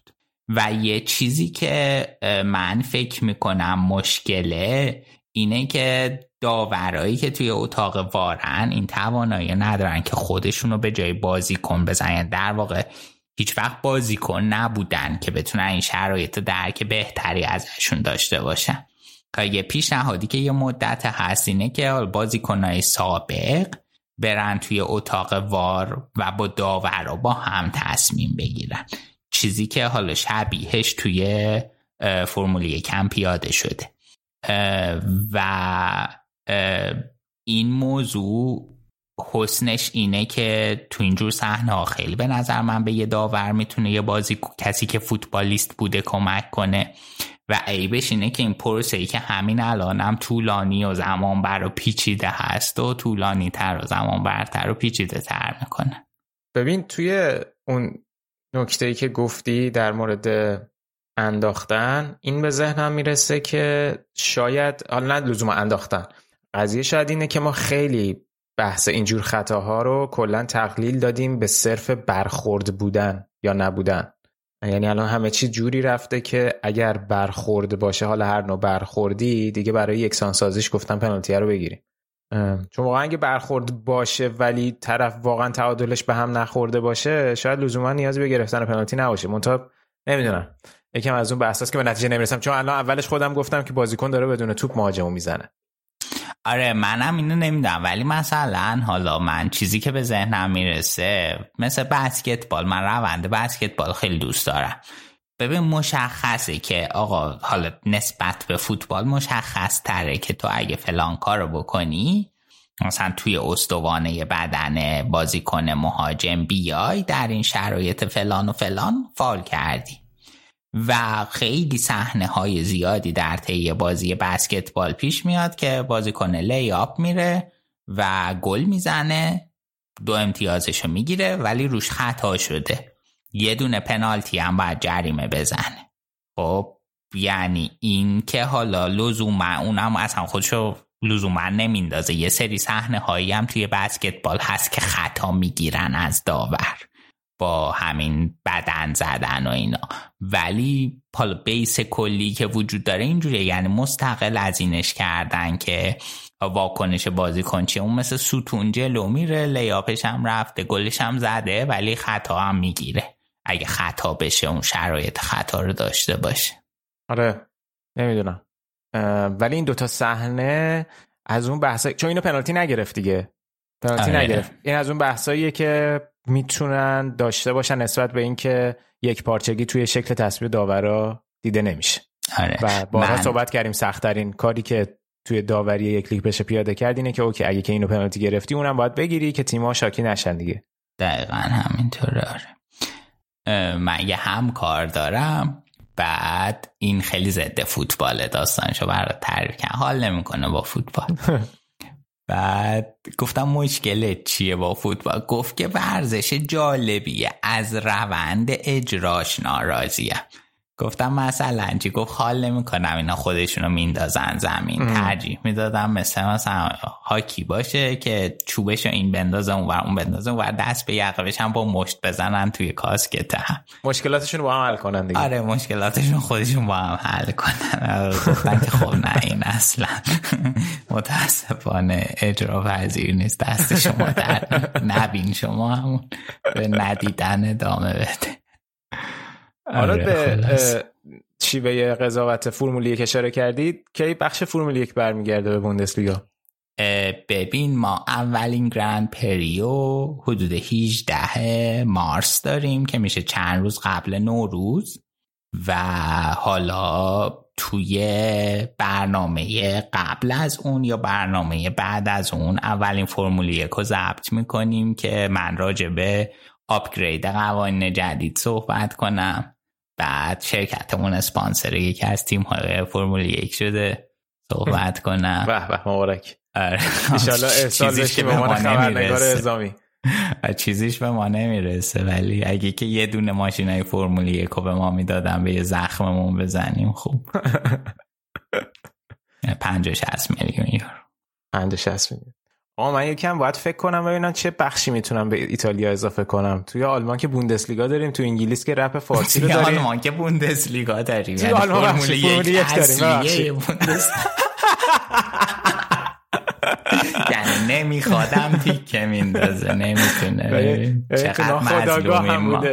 آره. آبا من که اینقدر پیگیر بوندسلیگا هم. از علی بهتر نیستم خدایی. چرا چرا؟ هر کسی از علی بهتره ولی مسئله اینه. ببین بشر نیومده این همه اپیزود چقدر پشت سرش حرف زنیم تقصیر خودشه باید بیاد دیگه. آره نه نه واقعا علی چهار فصل پنج فصل زحمت کشید برای همه بخشا. ولی خب دلیل نمیشه. نه حالا اصلاح بکنم میگم تو بخش آلمان فرمول یک داریم تو بخش انگلیس رپ فارسی داریم. من باید یه بخش اکسترا برای سری ها دست و پا کنم. گیرمون میاد. راجبه سابقه مافیا بیا برامون صحبت کن. نه خیلی جذاب نیست. خودم یعنی خیلی پیگیرش نیستم. پیگیر نیستی؟ نه می‌تونم راجع به استقلال صحبت کنم ولی خب خیلی غیر فوتبالی نیست. راجع به out of context استقلال صحبت کنم. نه دست درد نکنه. مرسی. نه دیگه out of context صحبت می‌کنم نمی‌خوام ازش دفاع کنم. چیزای غیر مرسی آره. کافی. okay. این هم از بازی گلادباخ وولفسبورگ و حواشی و داستانهاش. بریم سراغ بازی لورکوزن آرمینیا رو جا انداختیم. لورکوزن سه هیچ تونست آرمینیا رو شکست بده. هنوز سردار آزمون fit نشده برای بازی. پاتریک شیکم که مصدوم شده و آلاریو این بازی بازی کرد و گل هم زد. تا حالا با توجه به تساوی دورتموند که در آخرین بخش بهش می‌رسیم بازی مقداری لورکوزن فاصله رو با دورتموند کمتر کرد که البته الان در حد شش امتیازه. یعنی سدریک زد گفت گفت اگه یکیشون مصدوم بشه یکیشون آماده نباشه ما یه مهاجم دیگه نیاز داریم. الان رسیدن به همه وضعیت. دقیقا. حالا خودش معدومه الان. حالا تا ببینیم که کی می‌رسه. ولی فکر کنم دیگه تا هفته دیگه اینجور که من فهمیدم می‌رسه به بازی. حالا اینکه چقدر تو فرم بازیه خودش جای بست آره. بریم سراغ بازی بعدی بازی اونیون برلین و ماینز که خب راجع به اونیون توی پرونده که اول برنامه پخش کردیم هم راجع به تاریخچه شهر برلین و وضعیت اونیون یه مقداری اونجا صحبت کردیم. این بازی رو اونیون تونست سه یک ببره. بعد از حالا یه مدتی که فرم خیلی بدی داشتم فکر نزدیک 300 دقیقه بود گل نزده بودن. و حالا تونستن این بازی رو سه یک ببرن. خیلی تا رتبه های بالای جدولم رسیدن. حالا فعلا افت کردن ولی برد خیلی مهمی بود. اومدن با این برد بالا سر کل. هفتم شدن. و شانس اروپا دارن هنوز. درست. توی ماینس هم که ما نماینده داشتیم دیگه. آقای بابک خان. دستیار سرمربی. ولی ماینز جزو اون تیمایی بود که تا یه جای فصل هم ماینز بود هم فرایبورگ دیگه. اوضاع دفاعیش خیلی خوب بودن ولی از دست دادن الان اونو فکر کنم. خیلی زود بحث عوض کردیم. خواستم بگم با بک مهم نیست کریم مهمه که ماینز نداره. ماینز نداره متاسفانه. نه با با بک ها خیلی فکر نمی‌کنم. با بک و شهریار و اینا جوابگو نیستن. نه نه. کریم حتی شهریارا هم نگفته بود. گفته دو تا کریم داریم. آره. ای بابا هر سری بخش آلمان رو با کریما باید ادامه بدیم. اگه حرفی نداری راجع به اونیون ماینز بریم سراغ تیم خودت بایرن که بازی با آینتراخت فرانکفورت رو داشتین. فکر کنم بازی سختی هم شد دیگه. آره اصلا راحت نبود. گلم ما دیگه دقیقه هفتاد به بعد بود زدیم. چه پاس قشنگی داد کیمیش و ضربه خیلی خوبه سانه. و آره دیگه تیما نجات دادن دیگه. سه امتیاز خیلی مهم بود. ضمن اینکه بازی رفته فصلا به آینتراخت باخته بودیم. و از این جهت خیلی مهم بود که حالا آینتراخت دوباره ابراز ارادت نکنه به ما. ضمن اینکه مسائل خیلی زیادی الان. حالا در مورد بایرن وجود داره بیشتر در مورد همین بحث ترانسفر و اینا که الان بیشتر دوست دارم در مورد اونا صحبت کنم. درست. آره بریم. راجب صحبت کن. خب. یکی از بحثا بحث اینه که هنوز با گنابری تمدید نشده و حالا صحبتاش هست که می‌خوان مذاکره کنم با آنتونی وینگر برزیلی شال میگم شال که آیاکسه که بخرن اونو و خیلی این بحث پیش اومده که تمدید با گنابری بهتره یا خریده یه بازیکنی مثل آنتونی. ببین آنتونی خب بازیکن خوبیه تلنت خوبیه الان 22 سالشه تخصصش راسته چپ هم می‌تونه بایسته یه ارزش برچسب 35 میلیونی داره و خود آیاکس هم همین 2021 بود که با نزدیک 16 میلیون از ساو پاولو وردش ضمن اینکه نکته دیگه ای که هست اینه که تا 2025 با آیاکس قرار داد داره. و این احتمالا باعث میشه که باین مجبور شه دست به جیب بشه برای آوردنش. از اون طرف گنابری گنابری خب یکی از بازیکنهای خیلی محبوب منه. حالا علاوه بر اینکه شرط مشابهی داره چپ و راست می‌تونه وایسه راست تخصصیشه ولی خب سابقه بازی توی نوکم داره 26 سالشه. قراردادش تا 2023 معتبره. و من واقعا دوستش دارم.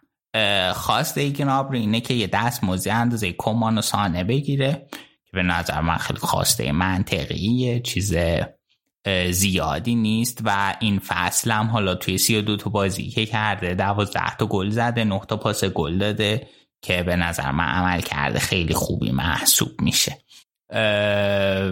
من بین اینا واقعا ترجیح میدم که با گنبری تمدید کنن و ما مشکل اصلیمون الان وینگ نیست. برن توی پستی که لازم داریم بازی کن بیار. بعد این یه بحث بود. بحث دیگه شایعات اینه که گراونبرخو می‌خوان از آیاکس بیارن به بایرن که این در واقع هافبک مرکزی هلندی آیاکس 19 سالشه بسیار جوونه و خیلی شرایط خوبی داره. ارزش اونم توی Transfermarkt رسیده به 35 میلیون قراردادش هم تا 2023 ولی توی رادار تیم های دیگه ای هم هست. ایجنتش آیه مینورایولا دوست و برادر عزیزمونه. و مثل اینکه نماینده های بایرن گزارش اومده که برای صحبت در مورد این موضوع توی دفتر مینورایولا حاضر شدن. و حالا باید ببینیم که تکلیف این انتقال چی میشه که اینم باز به نظر من جالب نیست. چرا؟ ببین ما الان برای وسط کیمیش و گورتسکا رو داریم که خب کیمیش که اوکی. گورتسکا مصدومه. و متاسفانه مصدومیتش هم ادامه دار شده. جلسه تمرین انفرادیش هم مجبور شد قطع کنه نشست و زانوشو گرفت. به نظر شرطش اصلا خوب نمیاد و فکر نمی‌کنم به این زودی بتونه برگرده. تولیسو رو داریم که اونم چل کنسف مصدوم میشه و از رو خریدن. زابیتسه رو الان اون انتظاراتشون برآورده نکرده.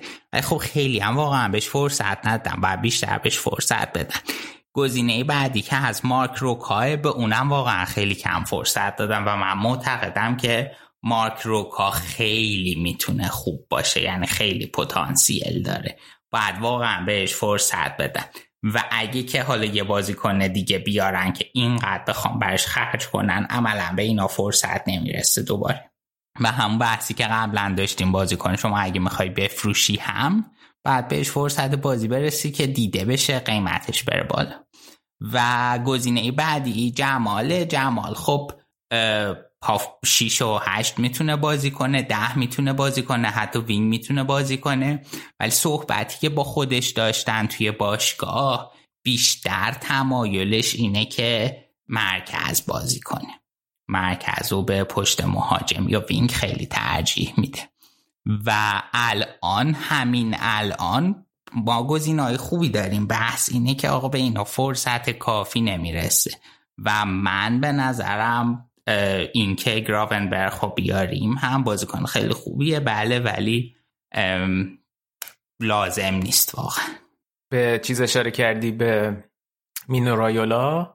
نمی‌دونم که خودش هنوز شرایط سلامتش توی چه حالتیه؟ چون رفته بود آی سی و تا یه مدتی هم بود ولی دیگه بعدش خیلی خبرش رسانه ای نشد. حالا اینکه رفتن دفتر رایولا اینکه خودش بوده یا نه رو نمی‌دونم. آره دوست عزیزمون براشون آرزو سلامتی می‌کنیم. آره من چیزی ندیدم.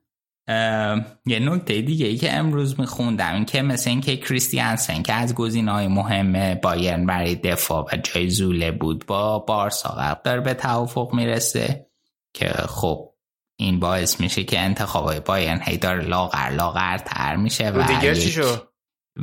هنوز اونا به نتیجه نرسیدن ولی اونم از هم پا پیش نمی‌ذارن و من فکر می‌کنم که یه روزی خیلی حسرت رفتن زوله رو خواهند خورد ولی اون موقع متاسفانه خیلی دیره. خیلی قشنگ بود. حسرتشو می‌خورم ولی دیگه دیره. یه آهنگ مناسب بذار سیمون آره. تو که دستت تو آهنگ. آره فقط ممکنه که اپیزود خیلی دیگرید کنه. از آره. سر آقای حسن سالی حمید زیچ حسابی گرمه فعلا.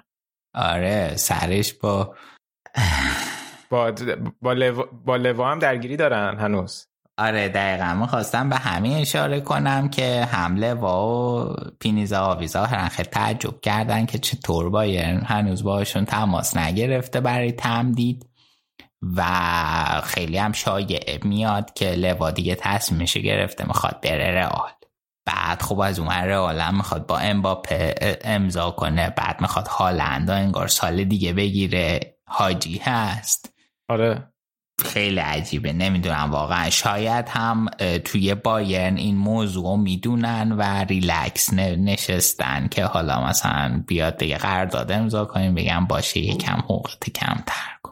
سیاست خطرناکیه دیگه تو این خیلی خطرناکه و. اصلا خطر اصلیش اینه که آقا دو فصل تیم روی انگشت لوا میچرخه خب یعنی شما این بازیکن نباشه بایرن خیلی تفاوت خاصی با دورتموند نداره این فصل صادقانه بگم نداره دیگه آقا.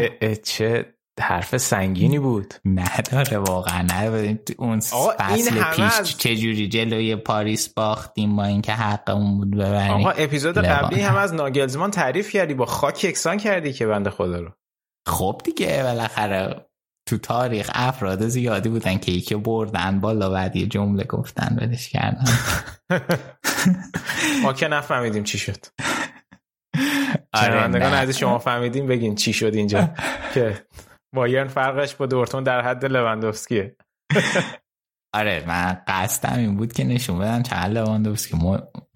مهره مهمیه یکم بذار ماله بکشم این گندی که زد.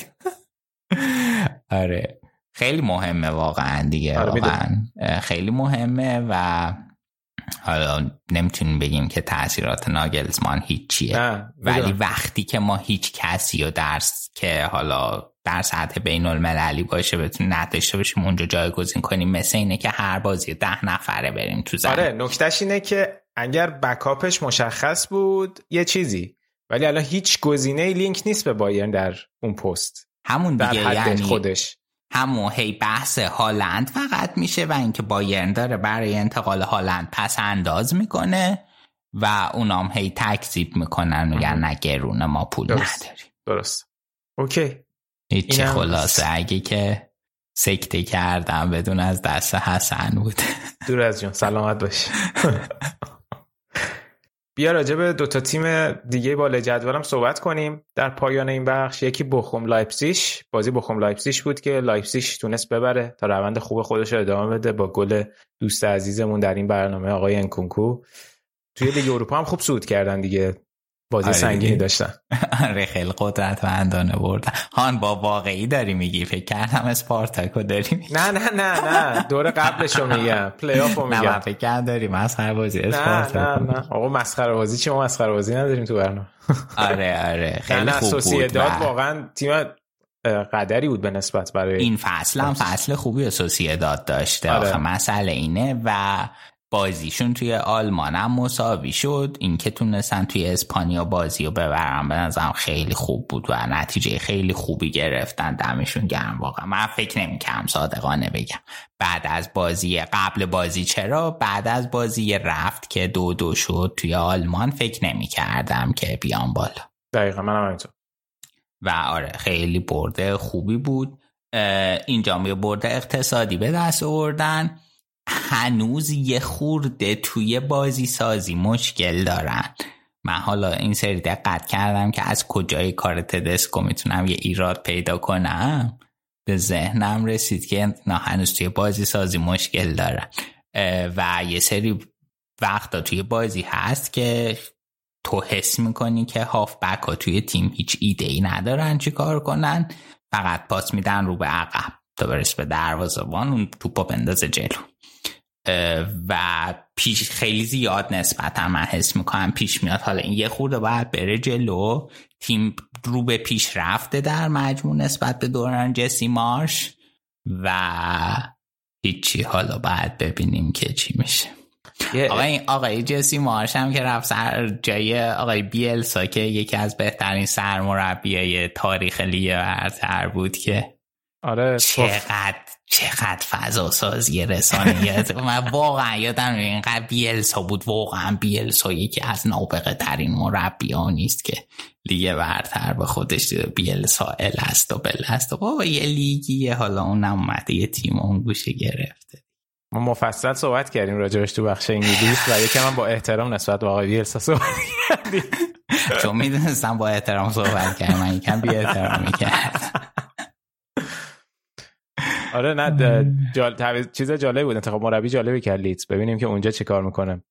جسی مارش حالا مرتضی هم گفت که اینا قرار بوده که اگه که بیلسا کلا نمونه تابستون و بره جسی مارش رو جایگزینش کنن که خب الان که تصمیم گرفتن در این مقطع از فصل با بیلسا پایان همکاری بدن دیگه یه راست جسی مارش آوردن. وگرنه که کلا وسط فصل اومده الان شرایطشون هم سخته که بخواد تیمو نگه داره توی پریمیر لیگ و حالا توی این فصل هم بالاخره از یه تیمی اخراج شده بوده.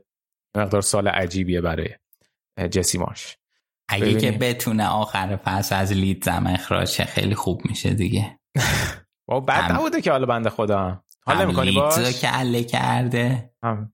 همین که نه خیلی باشه حالا خیلی باشه حالا می‌کنی اوکی. ببین یه چیزی می‌خواستم بگم. گفتی برد اقتصادی. من در تکمیل حرفت بگم اینو چون خودم چند وقت گفتم این چیه تو تلویزیون؟ تو تلویزیون ایران یاد گرفتن هر یکی چی رو میگن برد اقتصادی بدون اینکه به اتفاقات بازی اصلا توجه کنن. کلا هر کی یک هیچ می‌بره رو میگن برد اقتصادی. من حالا نمی‌دونم. دو یک مثلا غیر اقتصادیه یک هیچ اقتصادیه. ولی واقعا این بازی بوخوم لایپزیش واقعا برد اقتصادی بود به خاطر اینکه به همه آمار بازی که نگاه می‌کنی هم ایکس جی بخون بیشتر بود. هم تعداد شوتی که داشتن بیشتر بود. و حتی توی اون فاکتوری که در واقع پرس رو میسنجی با PPDA میسنجی در حالی که لایپسیش خیلی روی این موضوع تمرکز داره. و حالا گفتیم حالا به سبک جسی مارش تیم تدسکو پرس نمی‌کنه ولی اون خط پرسش یه مقدار آورده عقبتر. ولی با این حال پی پی دی ای بخوم توی این بازی کمتر از لایپسیش بود که نشون می‌داد تا حدودی فشار پرسشون بیشتر بوده و دیگه دقایق حدود دقیقه 80 به بعدم بود فکر کنم که به گل رسیدن.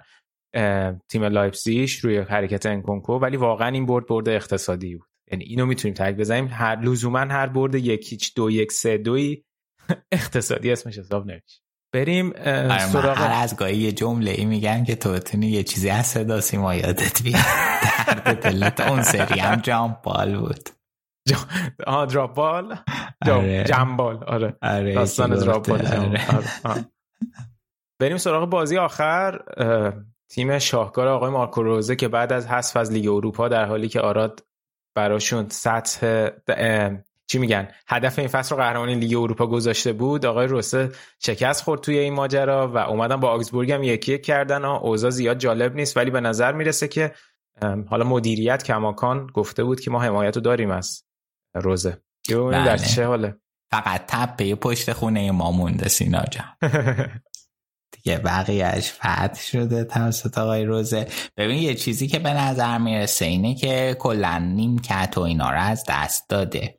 و حالا اتفاقا تو قبل اپیزود سالشو پرسیدی من یادم اومد. توی بازی برگشتشون با رنجرز یه پاس نیکو شولتز میده که نمی‌رسه به بلینگام پاس بعدیه و بلینگام حالا سرش داد می‌زنه. یادم نیست. دقیقه جملهش و محتواش اینجوریه که تو یه پاس لعنتی هم نمی‌تونی درست بدی و از اولش همینجور مزخرف بودی. و خب این خیلی باعث هاشیه و اینا شده. ضمن این که میگن که حالا توی باشگاه یک سری بازیکن ها عمل کرده خودشون و عمل کرده ضعیفشون رو قبول دارن ولی اکثریت بازیکن ها اینجوریه که انگشت اتهامشون رو به سمت بقیه می‌گیرن. درسته. آره اینم بود که گفته بودن باید یکم با خضوع و فروتنی رفتار بکنه آقای بلینگهام. ولی خب داریم راجع به بازیکن 18 ساله صحبت می‌کنیم دیگه غالبا نیاز به مدیریت داره.